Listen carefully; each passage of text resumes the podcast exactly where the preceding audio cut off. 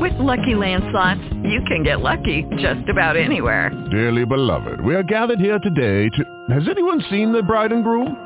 Sorry, sorry, we're here. We were getting lucky in the limo and we lost track of time. No, Lucky Land Casino, with cash prizes that add up quicker than a guest registry. In that case, I pronounce you lucky. Play for free at LuckyLandSlots.com. Daily bonuses are waiting. No purchase necessary. Void where prohibited by law. 18 plus. Terms and conditions apply. See website for details. Baseball. Blog Talk Radio. Yeah. Welcome to the War Room. We got Dev, Chill, Jimmy, PJ, B. Austin, a Hot Block Commander. Give it to you. How you want it in the one or two hour show to keep the brain running with the premise of tone sports on a national level. Bold with the topic, sorta like Terrell when it's game time. They like the Fab Five during prime time. Sports conglomerates beat their minds a little bit. From sports medicine to sports veterans and greats. The 4 for 26 toward the war in Kuwait. It's the War Room with five nights at the round table. Five Philly guys, diversified and educated.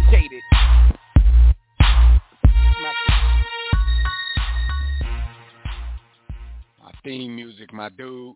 What up, what up, what up, everybody out there? Welcome to another episode of the War Room. You are once again live in that War Room, brought to you by War Room Sports. On the War Room Sports Podcast Network, I'm one of your hosts. I'm the boy Dev Mack. I'm at the War Room Roundtable with my brothers from others. Got B. Austin in the building. Got Jimmy the Blueprint in the building in just a few minutes. Uh, NFL Week One is behind us. Some interesting things happened during that Week One. Week Two is here. Sit back, relax, bust it up again with your guys in the War Room, the greatest man cave in the history of this this here planet. Episode 644 starts now. You can get in on the conversation yourself by signing in right now to the Bodyhood chat room.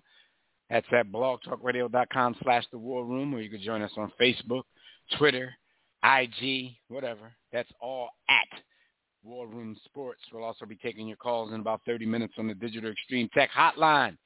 That number is 323-410-0012. B, what up, man? Another another rapper shot dead in these streets. Rest in peace to Philly's own PNB Rock. Yo, is rapping like um the most dangerous profession in the world in uh, in Apparent- 2022? apparently, definitely, uh, it's definitely moving up the uh up the list. Like This joint made me sad, man. Just, I mean, they all do, but I'm like, why? I, I, I, I don't know, man. I just I don't get it. I don't understand why life is so it, it lacks meaning and value. And here's the thing, right? So coming from where coming from where I come from, coming from where we come from. Come on, young black males have always been the prey, have always been dying. But the difference is, yo, these cats don't really seem, especially enter, they're entertainers. They're not participating in the streets. They're not participating in illegal and illicit acts. It's like, I, I yo, Well, most of them man. aren't. most, most of them. Some of them. Right. They get, they get a little So- so- questionable when you get around the, the, the drill music. It get a little questionable whether or not they're participating or not. so then, so then the question becomes, well, to your point, Because because in drill there- music they'll is- tell you exactly where and how the murder happened and and what the they did, and what they together, you did, and which one was holding which. Right, Yo, right. he had the Draco, and he had the the Still desert. And, yo, is it? Yo, is is the content bringing forth the reality? Is art? Is life now imitating art? I mean, I I don't know, but PNB Rock music wasn't wasn't about that. Yeah. To my knowledge. I don't, I don't, you know, I don't even really know. Crazy, interesting part, you know, speaking of that, this would surprise a lot of people. This could be a, a trivia question about myself. Like I've seen PNB Rock perform, and I have never in my life seen Nas perform. I bring up Nas because you know, if you know me, you know that's pretty much my favorite rapper of all time. I've seen PNB Rock perform, but I haven't seen Nas perform. You ain't missing. Yeah, I mean, it's not like you know, it, it wasn't a thing where I was purposefully doing so. You know, I was at the Roots Picnic. So you know how it goes with these music festivals these days. You know, you see some people by default that you weren't really there to see. Like when actually when I saw the dude, I had never heard of him. So, you know, I was calling him like peanut butter and jelly rock. Peanut butter and jelly rock. Yeah, yeah, I was disrespecting him, but you know, rest in peace to the young boy. Um, like I said, Philly dude. I don't know if his music really defined the traditional if we have a sound, it's a traditional Philly sound, but you know, it's oh. it's what people like. He was a pretty popular dude. Um, a lot of people, because social media gives you gives everybody out here the right to say and you know whatever they want to say. A lot of people are really putting the onus on his lady about this because you know he was gunned down at one of the Roscoe's Chicken and Waffle locations in the greater Los Angeles area um, and apparently she had been posting their whereabouts all day, you know, when they were there. Um, cra- you know, there's some people that take it as far as to say, oh man, she set him up. But you know, it was over jewelry and robbery. It wasn't really about street stuff as far as we know. You know, we don't really know. But I think that's heavy to lay on her because that's not it's not different in today's day and age. You know what I'm saying? A lot of people make sure you know wherever they are, whenever they step up in the place. I don't, you know, when I post stuff on social media, photos, vacations, games, and all that, it's usually way after the fact. But I'm not. I'm also not afraid that somebody's out for my life, and you know I can't post this now because people coming to get me. I think more for me is you know if I'm posting this and you you know you want to act act up and and and come by the crib thinking nobody's there, then then that's your ass. But I don't really think, you know, oh if I post it I'm here, somebody gonna come get me. But I but I just think being observant and like you said, being from where we are, it's just second nature that we just don't do things like that. But I wouldn't put that on that young lady like that, man. That's heavy. No, nah, I definitely um, I definitely don't heavy. think um no, li- listen, I, I don't think that he was set up. And further, hmm. PNB young people being young people, man. Yeah, I'm yeah. here. I'm I here. mean, they they they post everything. They want attention for everything. They let everyone into their live, whatever. But you know, you mentioned something about that sound. Like, what are we known for? Hard bars, mm-hmm. lyrical content, street shit. Um, you know, and, and and and I get that. Like that's that's historically Philly's place in hip hop. So in a in a sense, you can understand the violence that it may attract even beyond going. And I'm not even touching on the drill the drill scene or whatever. But PNB Rock made like songs about getting high and girls right. and tattoos and like like his content was not anything about violence or you know and he was from north right. philly so you know he was he was probably had some some things some go on jaunts into the street but his content wasn't even about that. Like it was it was a little soft. So this is crazy though man. people whole, just place no value on life these days. Like you can just really walk up into a restaurant a popular restaurant LA, and just LA, kill somebody. LA is starting to get a uh, LA starting to get a reputation, warranted or not, place where out of town rappers, if they don't check in with certain elements of the city, then there's a you know a go sign on them, and they're you know it's open seat like that's a thing in LA allegedly. Yeah. All right, well, rest in peace to PNB Rock, uh, another young black man, another rapper, gunned down. I mean, you remember, I mean, of course, people from our generation are going to say what I'm about to say, you know, with Pac and Big, when that happened. But they were big. They were at the very top of the game. I, I don't think that it, it even matters because, you know, that can happen to somebody now that's at the very top of the game. I just think, you know, it meant more to us because – that was our generation. Like certain people die now, and these kids might be feeling the same way about that. Um, but when that happened, it was so shocking. It was so surprising. It was so like, damn. But now it happens so much. It's like you're never really surprised anymore. Like you're like, how many is that this last two months? Like it's crazy. But um, yeah, man. So you know we're gonna move on. Once again, you know, rest in rest in power to the to the young brother. All right, but before we get started, um, we're gonna wrap uh, for about five good minutes with uh, Fred Perdue about a couple of things in college football. But before we do that, we just got to remind you guys that whether you're with us live or not, anytime on demand, you can still check out archive episodes of our show and all of our partner shows on the War Room Sports Podcast Network. You can do that either on our own website at warroomsports.com or on one of the many major podcast listening platforms out there. There's never an excuse to miss an episode. So make sure you don't, man. You can hear things such as Tissue in the Tape. If you're a hip-hop head, I'm pretty sure they're to, you know, have a, a nice long conversation about what we were just talking about on one of their episodes more in depth.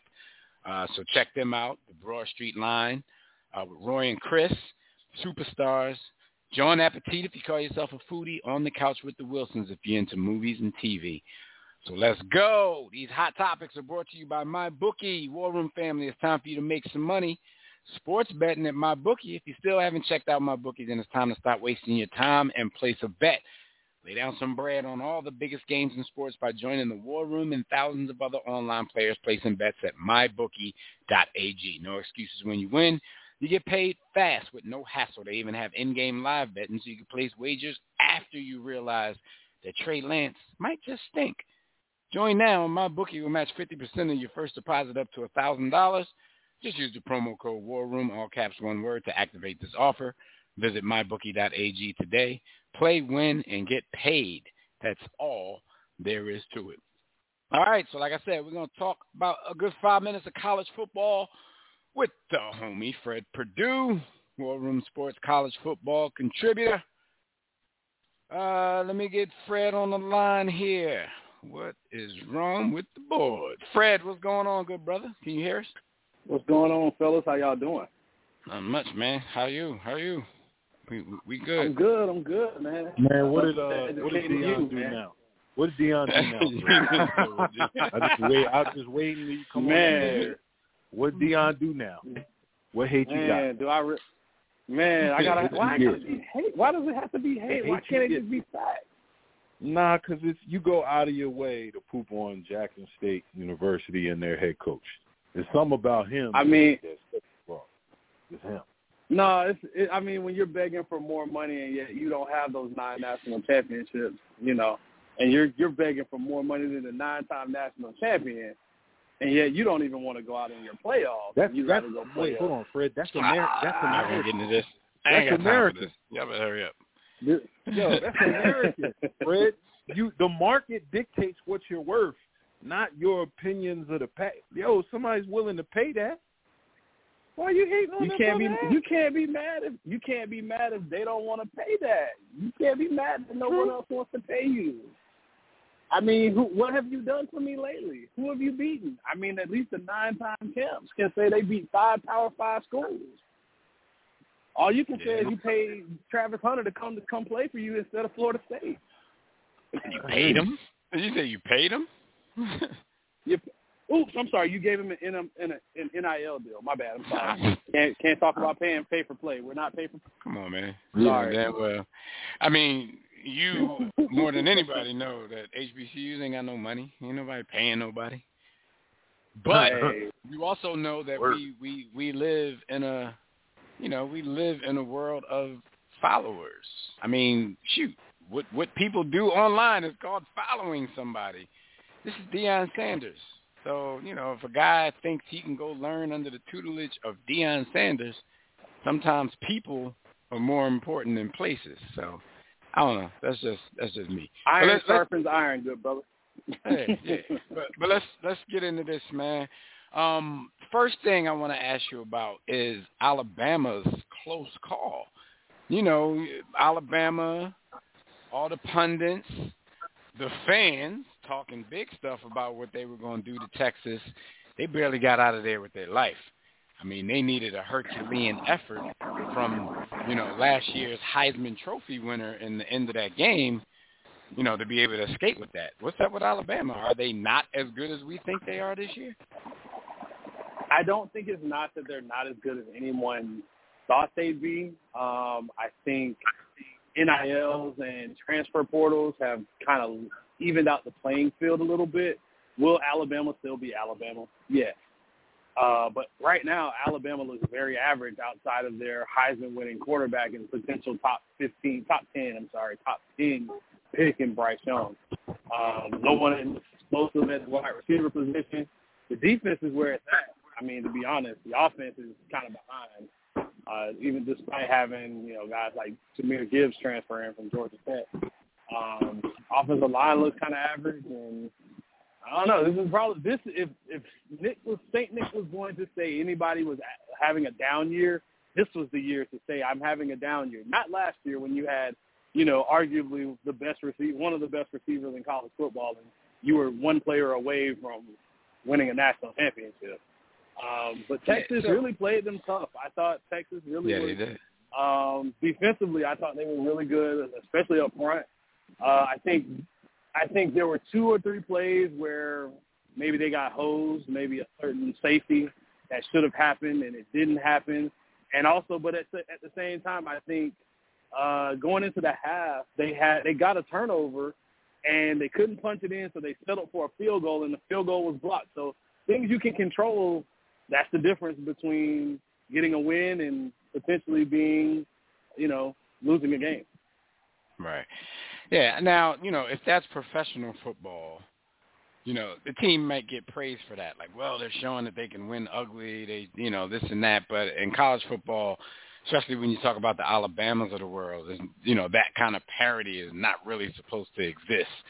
So Mhm. if you just escape for, you know, with your life from Texas, people are going, they're going to hammer you for it. You know what I'm saying? Um, so they they they Now, they I are going to hammer you in the rankings for it. You know, so I will say this: Texas was the first, uh, was probably one of the first ones I've ever seen that lost a game being unranked and still found their way into a ranking.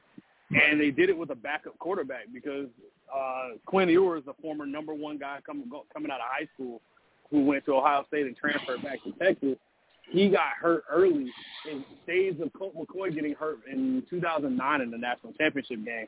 Uh, he had clavicle. He broke his clavicle, I think it was, and Hudson Card looked okay. He he handled his business.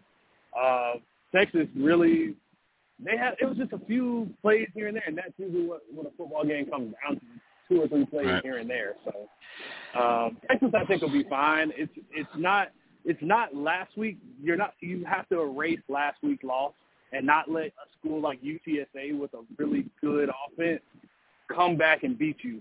So Alabama can't just beat you once. You have to let them beat you once, not twice. It's that old adage. Right. All right. Uh, the Scott Frost era is over at Nebraska. Mm-hmm. Um, what are your thoughts on that, and who are some potential candidates to replace him? Well, Scott Frost. Um, I was a big supporter of him being fired last year. Uh, he has only had one winning season as a head coach. That was his 13 and 0 season at UCF. He hasn't done much since. Former quarterback at at, at Nebraska back in early 2000s. Um, I think maybe he thought the offense that he was going to bring over, that spread option offense, was going to work. Uh, didn't really work that all that well. Changed the offense to Mark Whipple, former Miami guy, now turned Pitt guy, made Kenny Pickett a really good quarterback. Um, but he, that offense just doesn't look like it's a fit. But the problem with that team, honestly, is they're get, they got pushed around a lot by teams like Northwestern. And if you're getting pushed around by They're those little. teams, yeah, they're little. For for them to be Midwest guys and getting a lot of the California guys and some of the the Ohio guys, Texas guys, you shouldn't be getting pushed around by by schools like Georgia Southern. Although I almost picked that upset. Clay Helton, the former USC head coach, uh, was re- I, I didn't think he had the horses to, to literally keep up for four quarters. But when it got down to the fourth quarter, I was like, "Ooh, this one's going to be interesting." Um, but yeah, they couldn't get it done, and I don't think Scott Frost will even be a candidate to even go to the Nick Saban School of Coaching, a la being an analyst at Alabama. I don't even think he's good enough to be at in that those type of ranks. Um, Mickey Joseph, the former quarterback there, uh, first black man to ever be at, in the over what 100 and almost 200 at this point, almost 200 years of um, of of being around. Never had a head coach in any sport be a black man or woman. So Nebraska has that now. So we have a first, I guess, if you want to go there. Uh, I think he's going to be able to bring something offensively. I wouldn't rule him out. Uh, Nebraska has a lot of money. They're one of the more wealthy schools when it comes to college athletics, especially football, even though they don't spend it. Uh, I would start there as far as candidates. Uh, Urban Meyer is not a realistic thing. Maybe Luke Fickell, Matt Cam- uh, at Cincinnati, Luke Fickell, Luke Fickell at Cincinnati, Matt Campbell at Iowa State may be an option. But your big name guys, maybe a Matt Rhule, if he doesn't work out at Carol with the Carolina Panthers, he'd be a perfect fit. Uh, bringing that Baylor offense there, that would be perfect. Uh, but Nebraska has to come back because the traditional powers in college football are when those guys are really at least ten win teams, it makes the sport a lot better. I'm tired of seeing schools like uh, UCF come around and, and have like a one or two year wave and then they go away. No new dynasties needed. All right, so last thing I want to ask you about, get you out of here on this. Um, one of the ranked matchups of the week is your number 13 Miami Hurricanes versus the number 24 ranked Texas A&M um, Aggies. What. Give me your thoughts on this game. What's what's going to happen in this game? I I watched the game against App State from beginning to end, and I saw App State just pushing those guys around. Quarterback for for a guy like Jimbo Fisher, I just don't understand how quarterback has been such a struggle for them. Um, the offense is slow and and just lethargic. They have maybe one or two playmakers, uh, a chain at running back. He's a now he's a he's a speedster. He's a 1101, uh, hundred kind of guy. He's a second team All American, which that's just crazy to think a second team All American runs a uh, 1101 hundred. but uh, that that he's one of those playmakers they have. They have a young defensive line. I think maybe next year is the year for them. Uh, offensive line, their center's out right now. He should be coming back from mono. If he comes back in for this game, maybe things will be a little bit more steady. Uh, former co- former Buccaneers girls. quarterback. Yeah. um, for, former former Bucks quarterback Brad Johnson, his son Max Johnson, former LSU quarterback and transfer, is there. But I don't know what what Jimbo would really do at quarterback now. Haynes King has legs, but he doesn't. He's not the he's not the traditional passer, which Jimbo likes to have. Um, on the other end, Miami has a quarterback in Tyler Van Dyke. Uh, just broke out the news just broke today that his star receiver, who's really only to me really a three slot guy, Xavier Restrepo is out with a foot injury indefinitely. So Miami already had an issue with receivers already. So they're going to have to have somebody step up. Jacolby George will be coming back from a two-game suspension. So hopefully, if those guys step up, um, maybe my, Miami should have something. They haven't shown much in the first two games against Bethune and uh, Southern Miss. So I would think they've been obviously they've been holding back some things for this particular game.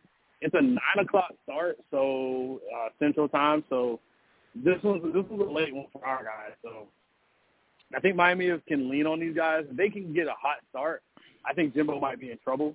Uh, I think these, those guys have a little bit of those coaches don't have any real connection to Jimbo. The last regime did, but Jimbo has seen this team plenty of times since his days at Florida State, and he knows the, the pedigree and the culture of the, of the Miami Hurricanes.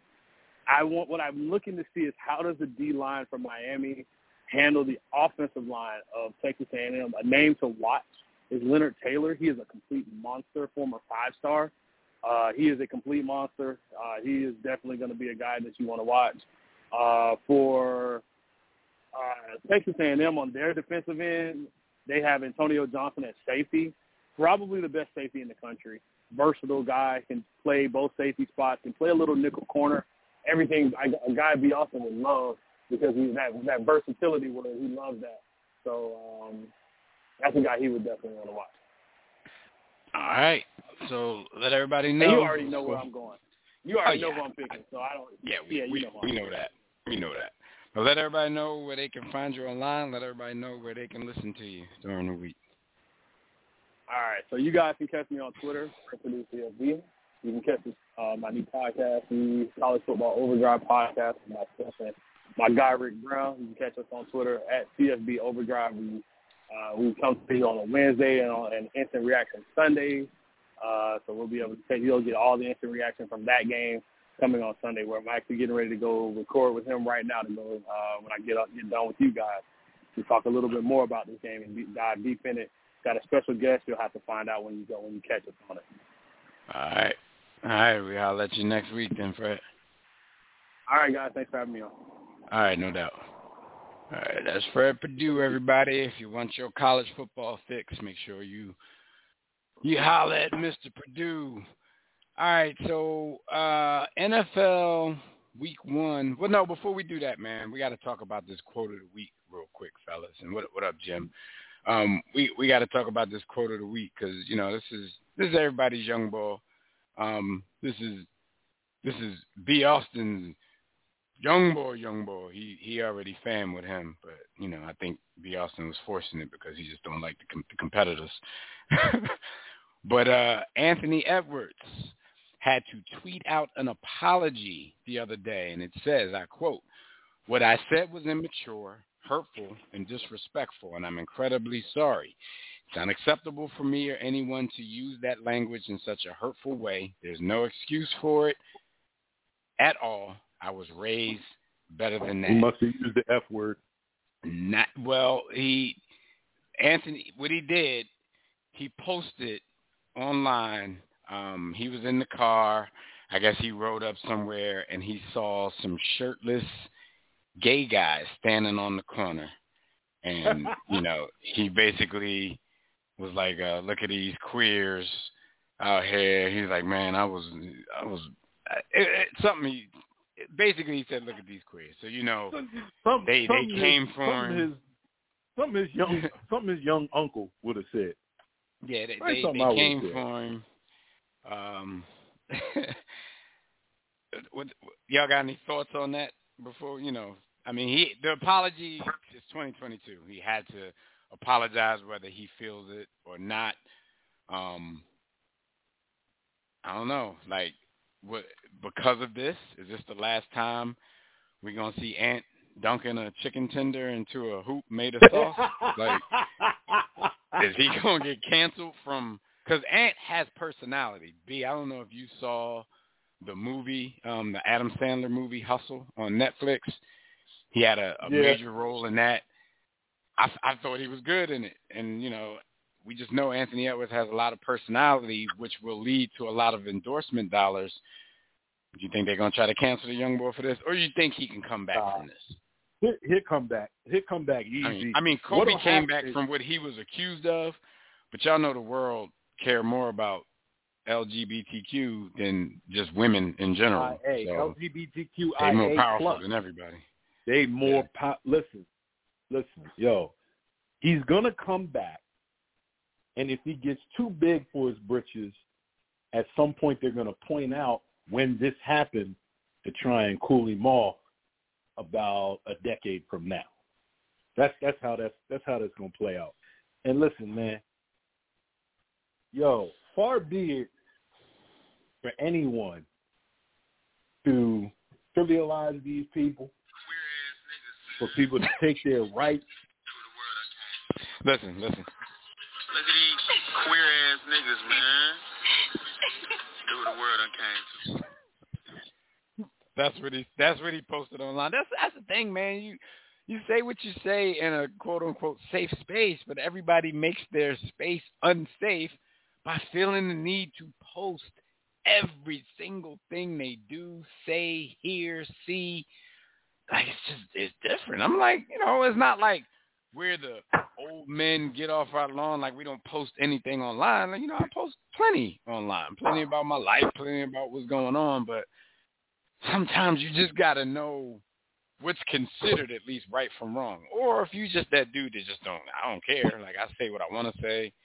I don't have to adjust to whatever y'all want me to adjust to, but That's the right Man. way to go. yeah. I mean, and I'm looking at like, as you can, see, he had him, you know, he had him videoed, like they all standing out on the corner with no shirts on, and you know, B, you would have said the same thing, but I'd have said worse. I'd have said worse. he probably, probably have said worse, but you probably wouldn't have said worse. Sure, I'd have gave- recorded See, that's that's a good. It's good that I didn't reach. Con- I didn't contact my nephew, or he didn't contact me because I'd have gave him bad advice. You'd have I'd effed him led him on. down the wrong. The F them. Don't apologize to them. Yeah, yeah. Yeah, it'd have been bad. It definitely. Yo, been all right, bad. so so it's it's a couple of things here, man. Like, well, first and foremost, man, um, RIP to PNB Rock. I missed the beginning of the show, so I want to make sure I send the young boy a rest in peace and uh, shout out to his mom Nuna. They all from up my way. Um, he was a dirty young boy, but his mom good people. So shout out to them and rest in power. Um, Your. get into this Anthony Edwards thing, right?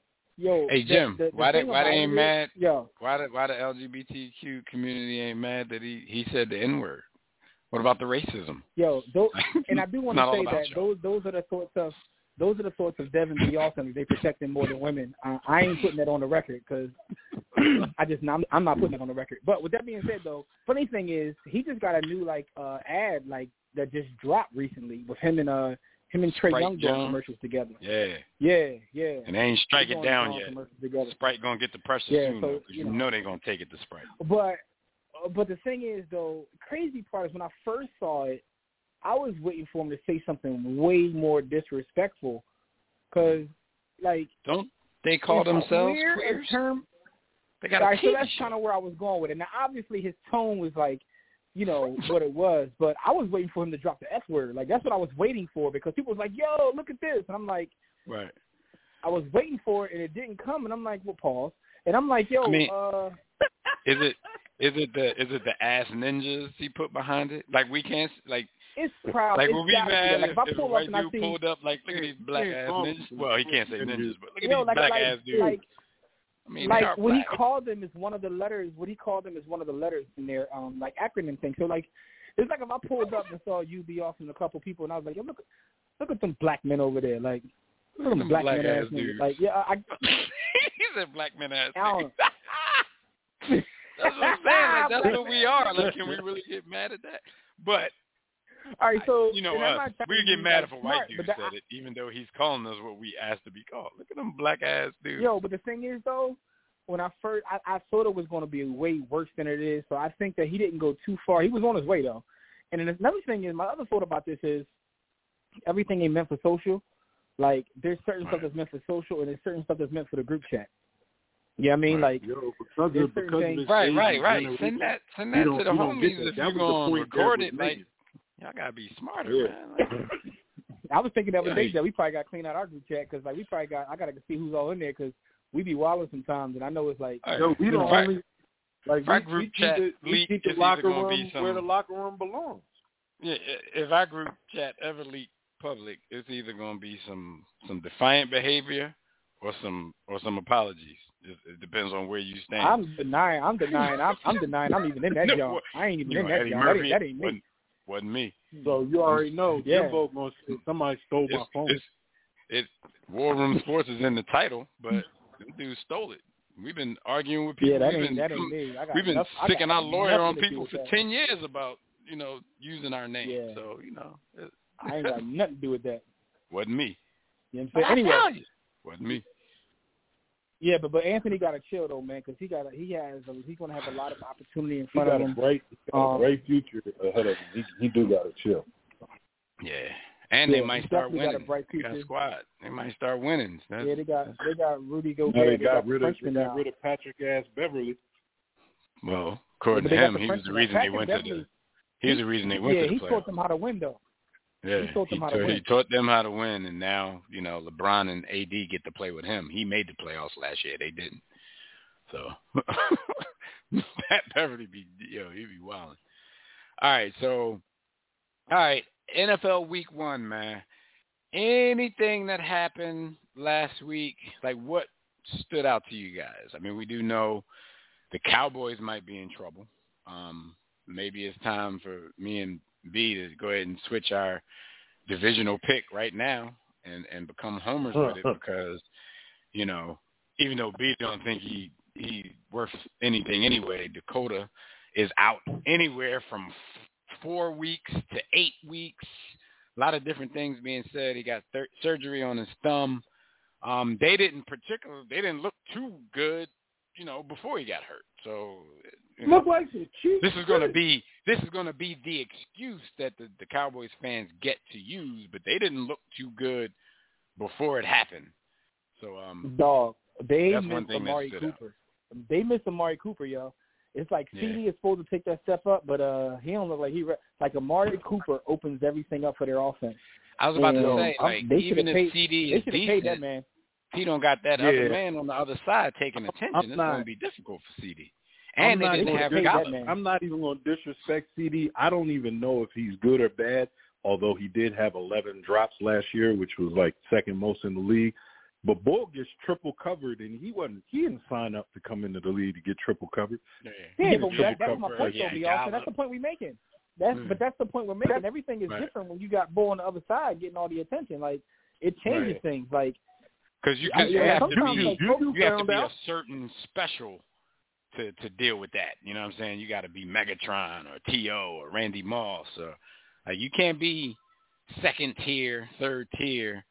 That's just, just it's not going it's not going to fly. Because I'm why you watching, didn't say, and that- and that- why you didn't say like- Cooper Kupp does? Why you why you didn't say Yo, you got to be Cooper Kupp? Hey, Cooper Kupp can route his Yo. way out of some doubles and triples too, though. That boy can route. yo, but here's the thing though. Like as I watch the as I watch Not around the league and I'm looking at these like He's as I'm looking around the league and I'm looking at these like top level these these the, the top top of the receivers. Most Mhm. of the dudes that's the top top dudes. One of the key things they got is they got somebody on the other side that's maybe not as good, but someone that you got to pay attention to, right? right. As as I look at Chase down there in Cincinnati, he got was about to somebody on the other side the you got to pay attention to. They got they If I got a look at if I look at young Justin Jefferson, who looked like Randy Moss last week, you can't you can't not pay attention to Thielen. Like these dudes, Hey. like, and we're in the Oh, league he- he now where it's the- like yeah, and he got the baller in the slot, Rager. Come on, man. Like exactly. so it's like, yo, it's it's like Got to it- pay attention So I'm to watching Rager. these top level receivers, and I'm like, yo, the Cowboys play their life away. They should have they should have cut the check to Cooper. Like, well, boys, like, what are y'all doing? They take they they, they moving cut the backwards. check to everybody else. But but if you think about it, this year it's like Jerry Jones all of a sudden got a little cheap this year because a few years ago, remember all the the the money he invested into the offensive line? Like he's not even Yeah. investing that way into that. So that's first and yeah, foremost. Jerry Jerry is got what's Jerry gonna got turn something you on into the an person ass like we not privy. It's something Yeah. going on we not Jerry- privy to. Yeah, he got Jerry some. got- He got um, an eternity. He got a paternity. Jerry he got a got paternity suit out there or something. He got some Jerry other got Jerry going on, Jim. He got some Jerry Buss going on in his life. He about to go. Yeah, he pretty much. bankrupt or something. Uh, speaking Yo, of man, yo, yeah, have have any of you guys? I know you have, Jimmy. Um, and when I say that, I'm asking the audience, not like they can answer me, but you know, y'all can talk to yourselves.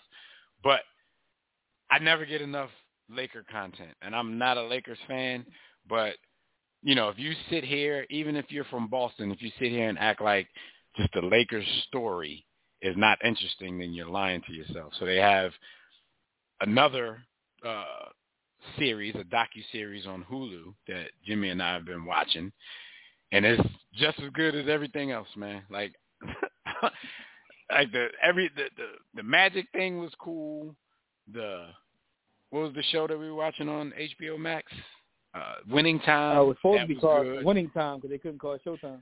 Crazy part about it though, Jim, if you like, truthfully, they all had such a problem with winning time, but most of the stuff in this docu series, they just don't dig as deep into everybody's personal life. But yeah, yeah. winning time didn't really tell any lies. That's what makes me think like they just wanted to control the narrative, They narrative, and not have they- some they- of they those just- stories come out. They didn't want those personal. They just stories. exaggerated a lot. Winning time, winning Yeah, time yeah, you had to exaggerated a lot. I think that's how it was meant to do. Yeah, you had the Hollywood. Yo, but I mean, but but- I ain't gonna tell. I ain't gonna lie though. Watching this, John, I'm like, yo, Jerry Pre- Jerry West was a depressed evil dude, Joe. Yeah, he But, was. um, he, and he was the most mad. He talking about Collins, lawyers, and all kinds of stuff. But you proving Yo, their point. I tell you one you got real angry over They this. ain't talk. They ain't bring out homie putting out a hit on the whole squad though. They ain't show that part. Yeah, they didn't, they didn't show that part. They just they they But, yo- definitely show that part. Yeah, so I watched all six episodes. I was I was like, yo, Dad gonna have me watch this John and tell me that it wasn't done. Like I I thought that I thought it was the Yeah, it. once you I'm got like, no, to it's more six, it's more like more come out. You know, I guess they come out Yo. weekly. So I was sitting here scratching my neck Yeah. like Tyrone Biggums like, yo, y'all got any more of them episodes? And- Like- Yo, and it's crazy though, because the last episode they get into like the Shaq Kobe thing. Like I, and sometimes because of like you know because of who Shaq is now and how silly he is and how he carries himself on social media and TNT, I Mm-hmm. forget that who Prime Shaq was. Like Right. I, I'm, I guess I'm guilty of like sometimes forgetting that because you know all the all the who he is now, TNT, all the. TNT cats, because of the Yeah, yeah, like we make forget, you we forget. Prime Barkley was that guy. Barkley, a lot of people act like they like Barkley is just un, like Barkley's just dropped out of the, the pantheon of the greats because of his, Yeah, his TV but- personality. But yo, People don't even when they bring were him up. like when they were showing like Prime Shaq and how people was like talking about him at the time, I was like, oh yeah, Mm-hmm. I forgot. Yeah. Yeah, I forgot. I forgot. Yo, I forgot, yo. Like Shaq was really, And- Shaq was him. And I actually forgot was how quickly in L.A. it turned into Shaq and Kobe. I, you know, I I, Yeah. I truthfully forgot about that. Like it turned into Shaq and Kobe pretty pretty quickly. Like dude was still really young. Dude was, you know, they hadn't won anything yet, and the bickering had already started. I'm like, damn, I forgot that it started even Yo. before they won a championship. They were like, will And they I ever win a on every- championship? Button heads like this. Yo, and I swear on everything. I've said it before in the show. Yo, Nick Van Exel is the greatest non-great player ever. Yo, like his highlight reel, his highlight game is just next level. Like, yo, Nick Van That- Exel was that's that guy. I- like, I wanted to mention that, but I didn't want to spoil anything for you. Like I wanted to say as soon as I saw that, I'm like, as much as I hear you say that, they made sure in this documentary that they had to do a whole segment on Nick Van Exel. So it's like as great as the Lakers um organization is and has always been, Nick the Quick. can't tell the story of the Los Angeles Lakers and not take a few minutes to talk about Nick Van Exel, even though he didn't win a damn thing with him. You, you just had to. yeah. Like, It's Nick because it's because Nick and Eddie, that squad, that squad with Nick and Eddie, they were like building the right way. And then Buss was like, "Yo, I'm cool with building the right way, but let's take the shortcut. Yo, bring Shaq in." Like remember, Yeah, they were building a squad. Was- They that's just how made the, the the. Lakers always get impatient like that. That remember that's how LeBron got. yo, They, they were building like, a "Look, I'm with squad. They were this." getting picks. You had Lonzo. You had Ingram. You had uh, my young boy from Villanova, and then it was like, nah, come on. Yeah, on, go get Bron. yeah. Call Brian. Let's get, let's get this shit. like, Call get Yo, yo, but that's what he did though. He's like, yo, we got Nick, Eddie, Ceballos. We made the playoffs. Like, you know what I mean? We won a couple games in the playoffs. He's like, look, call Shaq. We gonna take the shortcut. Fuck all that. But um, right. But no, like if you watch what this is- Van Exel highlights, you think he's a top thirty player. And and I did Yo. learn some stuff during this Nick's docu numbers, Nick's numbers ain't bad. Nah, nah, nah. What's his what's his what's his career averages and all that? Couldn't guard Nick. What they look like? I don't even know what they look like. 14, 14.5, uh, 6.6 assists, and three rebounds. That ain't terrible. at That's not terrible. assist. That's and a his solid top, career. his top year was when he was in Denver, though. In 2001, Bull put up 21 a game. Oh yeah, he had the green light. But there were some things that that that surprised me, some things that I don't remember, you know, hearing before. Um in winning time they definitely glossed over exactly how um Jerry Buss acquired the Lakers. Yeah. like they talked about some stuff and they talked about how Jack Kent Cooke got a little, you know, started playing hardball with him. Yo, but I didn't know and they talked about him having to liquidate assets and not assets and not really pay money for the team. But they didn't tell Yeah. you in winning time that this dude liquidated assets so he could buy the Chrysler building and then sell the Mhm. Chrysler building in New York to Jack Kent Cooke for the Los Angeles Lakers. I was like, Yeah, they swapped it out. how you, yeah, they swapped it out the because Jack, building Jack? Kent, because Jack Kent Cooke didn't want to pay taxes, so he said, "Yo, I don't want to pay taxes, so you buy this building, and we just gonna do an equal swap." Right, and he Yo. did. There was some stuff he didn't want to give to his. uh He was going through a divorce too. He didn't want to lose some Yo, certain what's things. crazy about that is he didn't want to lose that to that this liquidation.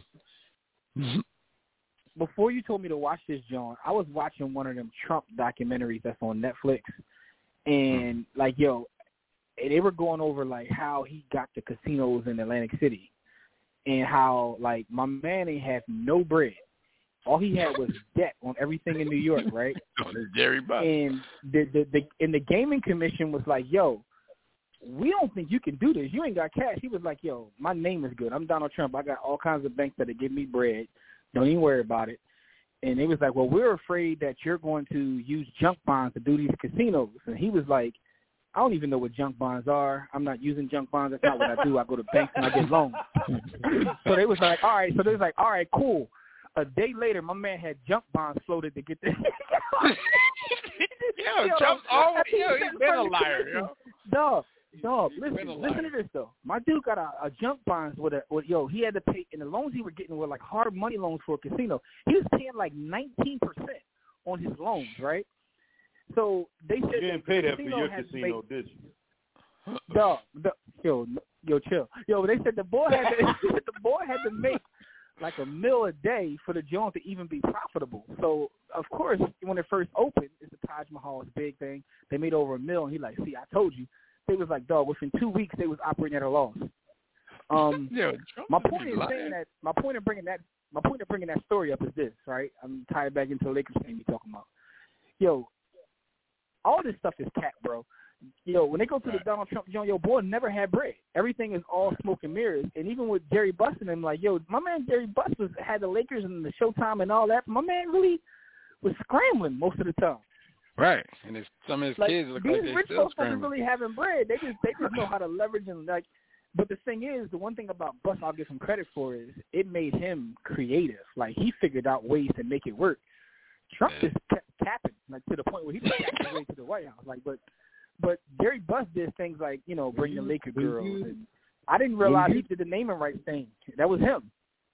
One of the reasons that I love I love Donald Trump so much is watching his supporters backtrack and go through mental and verbal gymnastics to defend him.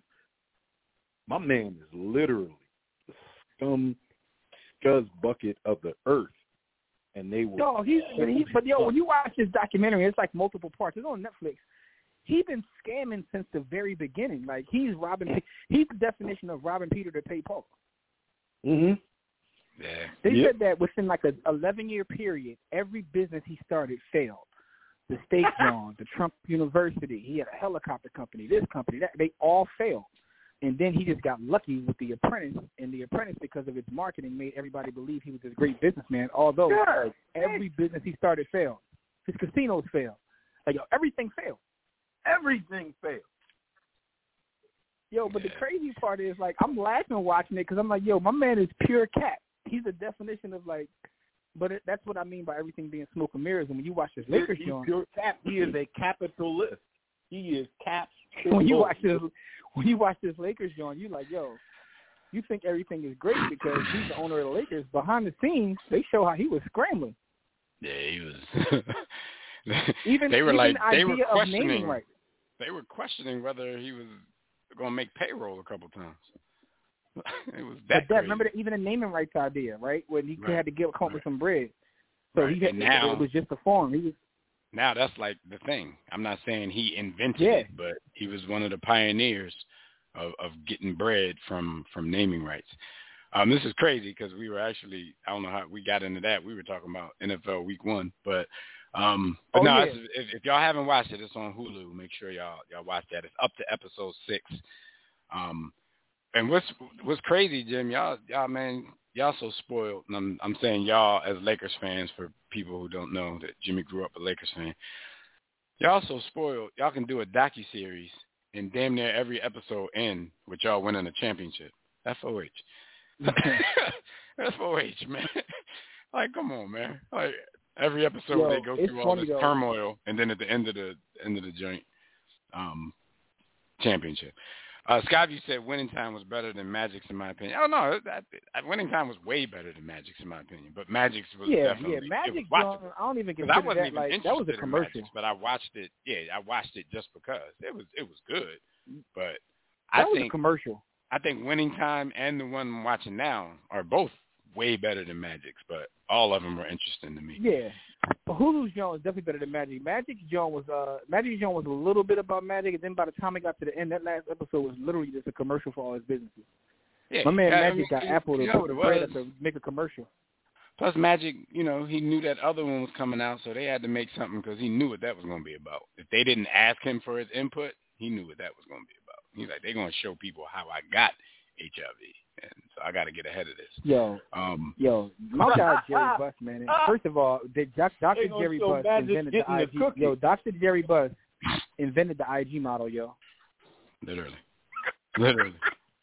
He he did. Austin. He used to did. he used to he used to frolic he used to frolic with a bunch of young Johns and because he was trying to remember their names and everything about them, he would have them pose and take a picture and put together a big binder for the women he was with. Yeah. So instead Yo, of clicking to the next so- next profile, he just turned the page. Saint. A hero, mm-hmm. a legend, and a saint. He he he Big that bull.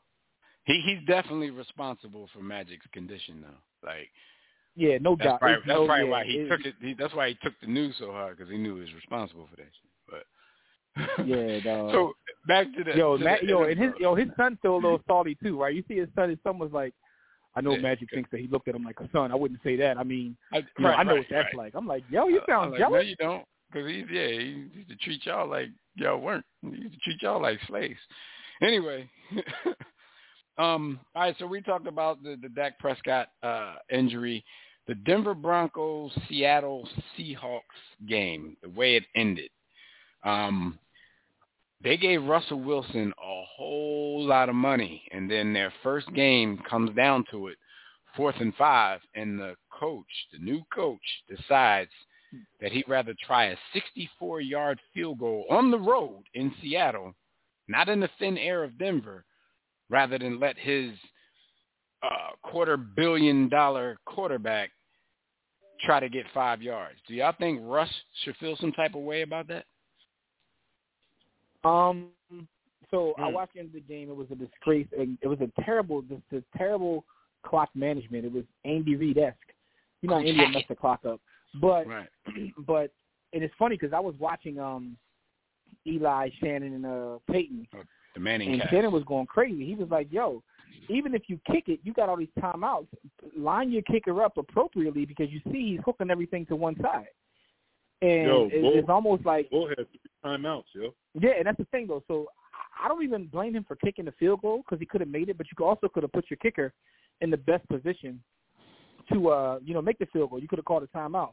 Now, um, he just fumbled the clock terribly. Like it's just terrible, and it's almost like he was in over his head, is what it seemed like. Um, you know, hopefully you grow from this as a coach and learn, but you seem way in over your head. Right. He, he definitely does.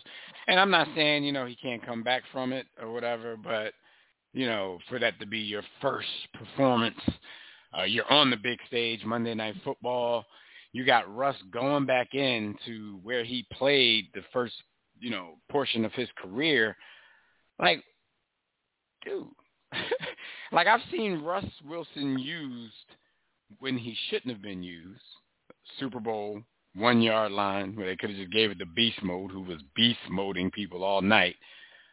I've seen him, you know, in that situation when he shouldn't have been used, and now I see them relying more on a kicker to make a superhuman kick, a kick that would have been the second longest field goal in NFL NFL history.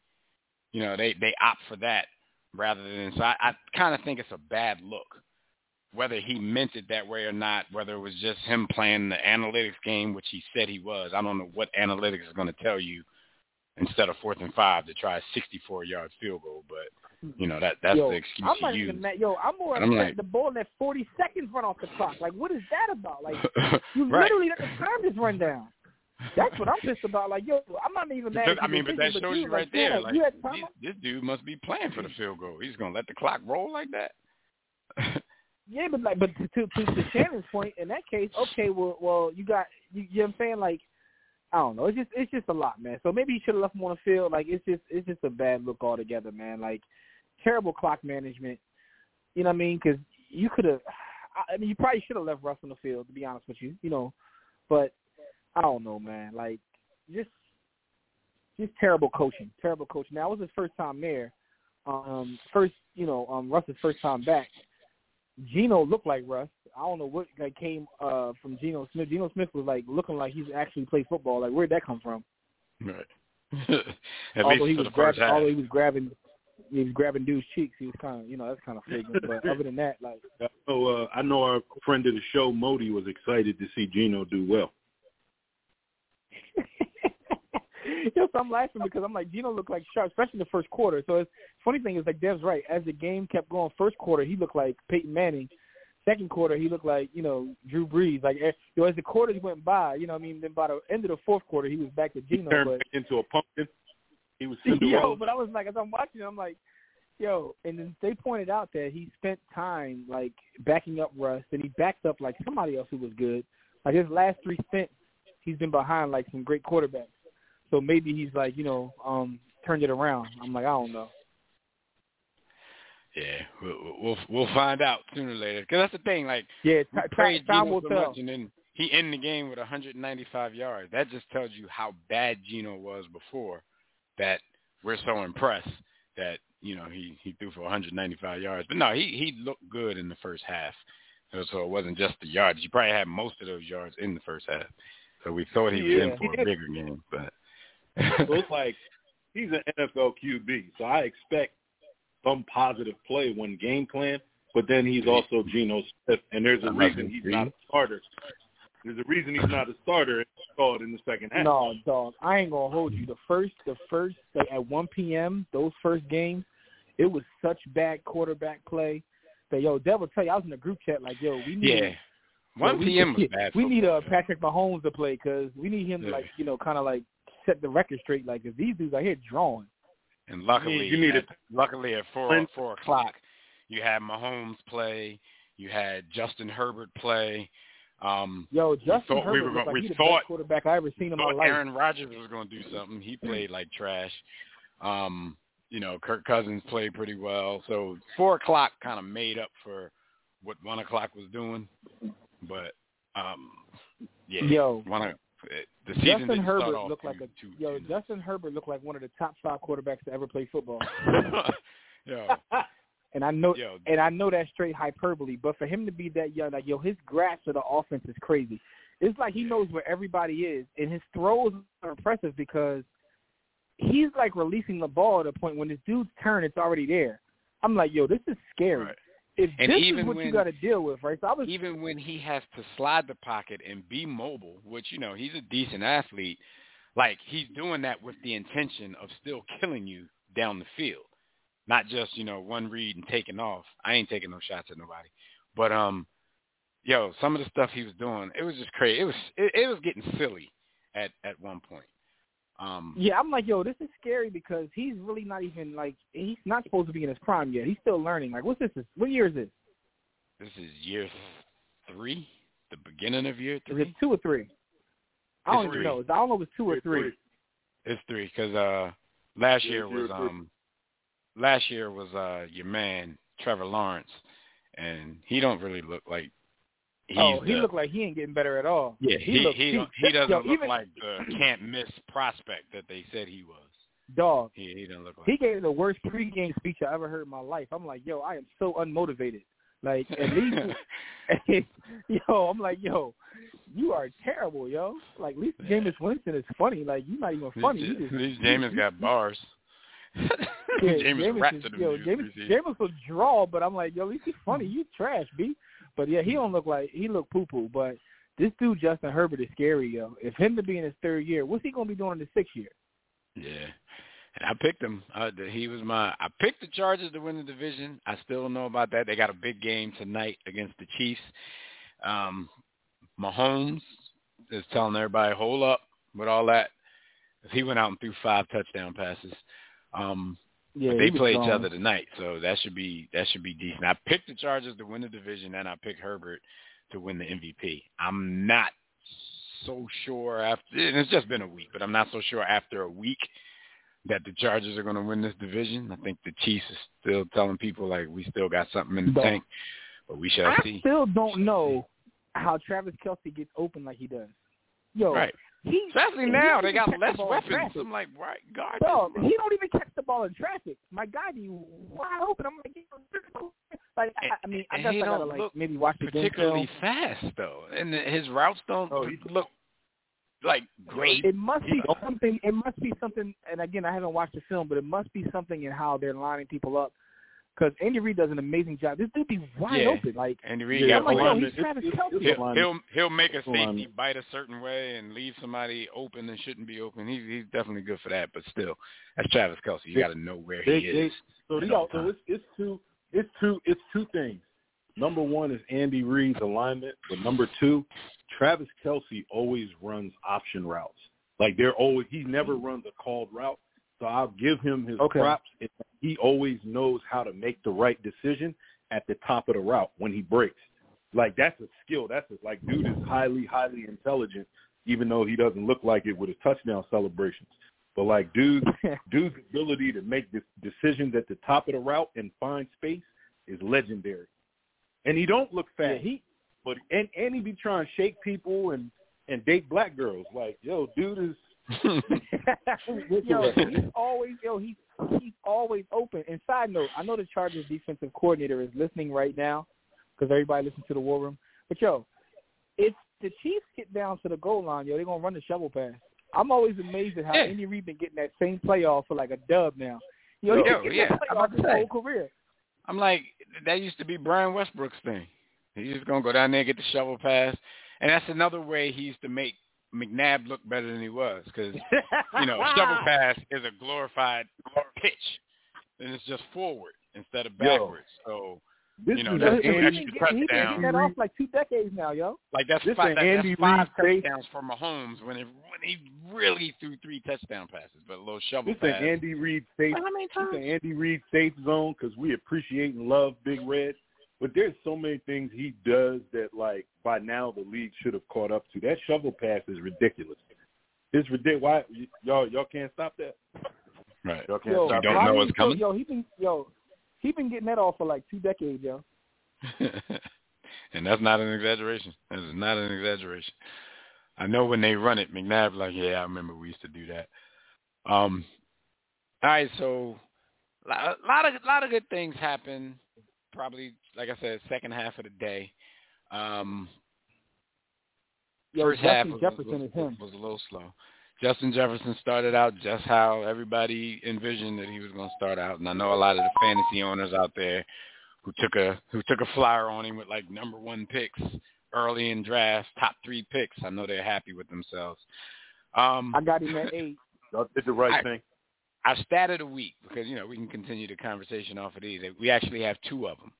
Um, first stat of the week: the Dallas Cowboys are the only team in the NFL that scored zero touchdowns in Week One. We definitely had to get that off.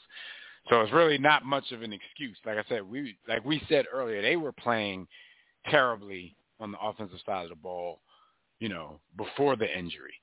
Um, and I personally don't think they were utilizing Zeke. Zeke was running at a clip of like 5.2 yards per carry, but he only Yo, got I 10 peeped that too. I'm like, As a- yo, he only as a got 10 Eagle, totes the whole game. As Yeah. a as an Eagles fan, I'm thank I'm thankful. I'm thankful. So I'm hopeful that they're not listening, even though we know everyone listens to the War Room. But Zeke is nowhere near as bad as people make him sound on the fall off tip. Like I'm not saying he's the same back he was three years ago, four years ago, but people try and make it seem like he's just falling off the wagon. Well, no, hold on. I was wondering whether y'all he gave was the ball hurt to because Rock I'm like, times, five times a game, it would be trouble for a lot of people. But yo, then I was wondering whether he was hurt because they just stopped giving him the ball. They just stopped giving him the they rock. stop. They just, they, Jerry doesn't want to win. Jerry wants to sell. But I wants to think they also paid the ball Pollard, so they be trying to get him in the mix a little more than they should. Um, and it's also well known that you know Zeke is a much better pass blocker than Pollard, and they want to pass a lot. So you know it's just weird how they utilize their personnel. But even if you have a second back that you think is decent, that's starter material, if you have somebody that's rolling at 5.2 a clip, then you ride the hot hand Yo, you, You gotta know, ride the hot hand, right yo. until And I got a until question. I got a you question about like, that. It's just silly. I gotta ask you a question, right? Because that ain't ain't um isn't Nick Chubb your uh, fantasy running back? Yeah, he is. He's one of them. I, yeah. Listen, Nick Him Chubb, and he- Nick Chubb is nice, and- man. But I but I gotta say something though.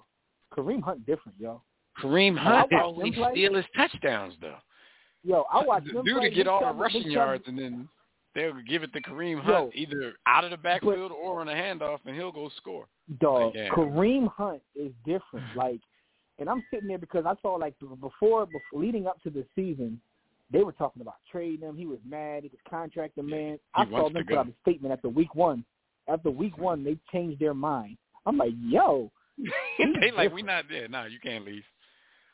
No, they Yeah, they legitimately different. have They two man, Pro Bowl running backs. they They got yeah, two they Pro hit him Bowl with the now now you can't leave. Yeah, I mean, but And remember they got like, him. how long you They got him on some fluke because he did something wrong, and the Chiefs let him go. Trying to, you know, Andy trying to be mm. the the morality police, trying to look good. Like, can you imagine? if you put him Can you imagine if he was still on the Chiefs? Chiefs lineup. Right. Oh He was like, stars. come on. Because as much as we talk about the Chiefs, shout out to Wilbon because I happened to catch him say this earlier. He was like, you know, they're a dynasty of one. Like because we, you know, the Chiefs get that kind of talk Yeah. these days, and they've, only, you know, they like the Pistons of the 2000 Yeah, Pistons, they, they've been there 2004 before. Pistons. They, they've been there before. They've been there before, but all of this they got one to show for it. So, yeah, like if you had Kareem Hunt still on that team, come on, man, come on, their weaponry You wouldn't would even need a been shovel pass. You wouldn't even need a shovel pass no more. You had Kareem Hunt. just turn around, and give it to him. Let him do what he do. You know, show you no trickery required. Just get the ball the ball and let him That hunt. young man is a football player. Y'all forget y'all forget who y'all dealing with. Andy Let always got to be cute. Yeah, and he got to be cute no matter what he got in the backfield. All right, so that was the first one. The second one, B. Austin, going to take. You're not going to like this one just because, you know, people lose context. Jalen Hurts is the only player in NFL history to have 4,000 plus passing yards, 4,306, and 1,000 plus rushing yards, 1146, through his first 20 starts. And he did it in 19 starts. Y'all impressed by that? Not at all. the eye test the eye test tells me that in 2004 my flag football quarterback had a stronger arm. So I'm cool on this. Listen, I, I, I for me, I, I, I laugh at the Jalen Hurts stats, and you called it out earlier, Dev. It's like because they they're very crafty in how they put the stats out, because that's the only one with a thousand rushing yards to go with the four thousand passing yards. If we open it up Right. to just four thousand passing yards, it's probably a little different. So And, and yeah, very because the passing yards, in how they do that. think about it. A lot of these people, some of these people did 4,000 yards in their first season, which for most people was their first 16 starts. That's did over 200 4,000. yards a game. So it took more than 19 games to get 4,000, which is still not a terrible pace for a young quarterback. Like when you look at Jalen Hurts, like the numbers are there, the numbers are decent, and if you just look at numbers, you're going to defend him to no end. Like, come on, y'all doing y'all doing too much. Like, look at his numbers, but you you have to Here, here's the thing that I'm coming to the to conclusion with Jalen Hurts. I got to give the coach some credit. They do a great job of protecting him, not letting him just go out there and throw it a 50 times to like you know kind of playing to his himself strengths, out of the league. much. Yeah, 'Cause so they, can. they do a great they do a great job of doing that. And if I'm being honest, as I watch him play, I think they can have a high level of success with him, but that's going to require a full team effort. You're going to need your defense to show up every week. Yeah. You're going to need the running game to show up. But I don't think that I don't think that Howie you can't win with him. But I No, also you- don't you- think that he's an elite QB. But he's he's good Yeah. enough if you if you are great at other spaces. you Um, you but the you coach does a captured great it. job of protecting him. you captured it perfectly. Howie went out and did a masterful job of stocking up on talent. And I mean, when I say talent, I think there's depth, like depth there. Team is designed where if Jalen Hurts don't get in the way, they can allow him to do what he does best, which is play Yeah, running back. Just don't lose the game. But just play, don't just the don't lose the game. He could play running back. He could throw the ball 15 times a game. 12 of those will be to our new our new favorite receiver. DeVonta, the guy that runs routes and is an actual accomplished receiver, he's going to end up going elsewhere because he's going to get frustrated. Because Jalen can't. Jalen's not an accomplished thrower to take advantage of what he does best. but he's gonna Jalen's gonna overuse the tight end. He's gonna overuse a big bodied, superior, original African athlete at wide receiver, and we're gonna run. We're gonna lead the league in rushing by committee. It's a it's a great strategy to win as a team. But if you Yeah. need him to throw the ball 30, 35, 40 times, Right. I oh, think we'll. I mean, it'll kind of be like last season. I think we can be successful as far as winning a division. You know what I'm saying? Winning more games than we even won last season. But we're going to get into the playoffs when you're facing the best of the best. around. No, and then you're going to hear what you heard, you know, from the mic'd up folks with the Buccaneers last. Like nobody really respects the dude. So once the game plan gets tight, like it does in the playoffs, like you're going to see a whole different thing. Like as I look at this, like I'm looking at it last week. What irks me the most is his one read. Like you literally see, he he he he drops back. He looks up once. He sees the rush. He puts his head down. He gone. A lot of third downs, you frustrate teams though. You know, you kill teams when you backed us up into a third and nine and you ready to get off the field and this dude runs and get a gets a first down. Okay, so there's value in that. I appreciate that. But there's going to come a time where you just can't rely on that. That's the same thing. That's the same reason Mike Vick led teams never really had any playoff success. The same reason the Eagles took advantage of the Atlanta Falcons in the uh in the, in the NFC Championship game that year because it's like when you got a coordinator like a Jim Johnson and, and whoever the, the smart coordinators are these days, like they're not going to be in week they're not going to be in week 18, 19 in the playoffs still falling for the stuff that people were falling for week 1 and 2. in week three so and we week have four. to be able to do something else.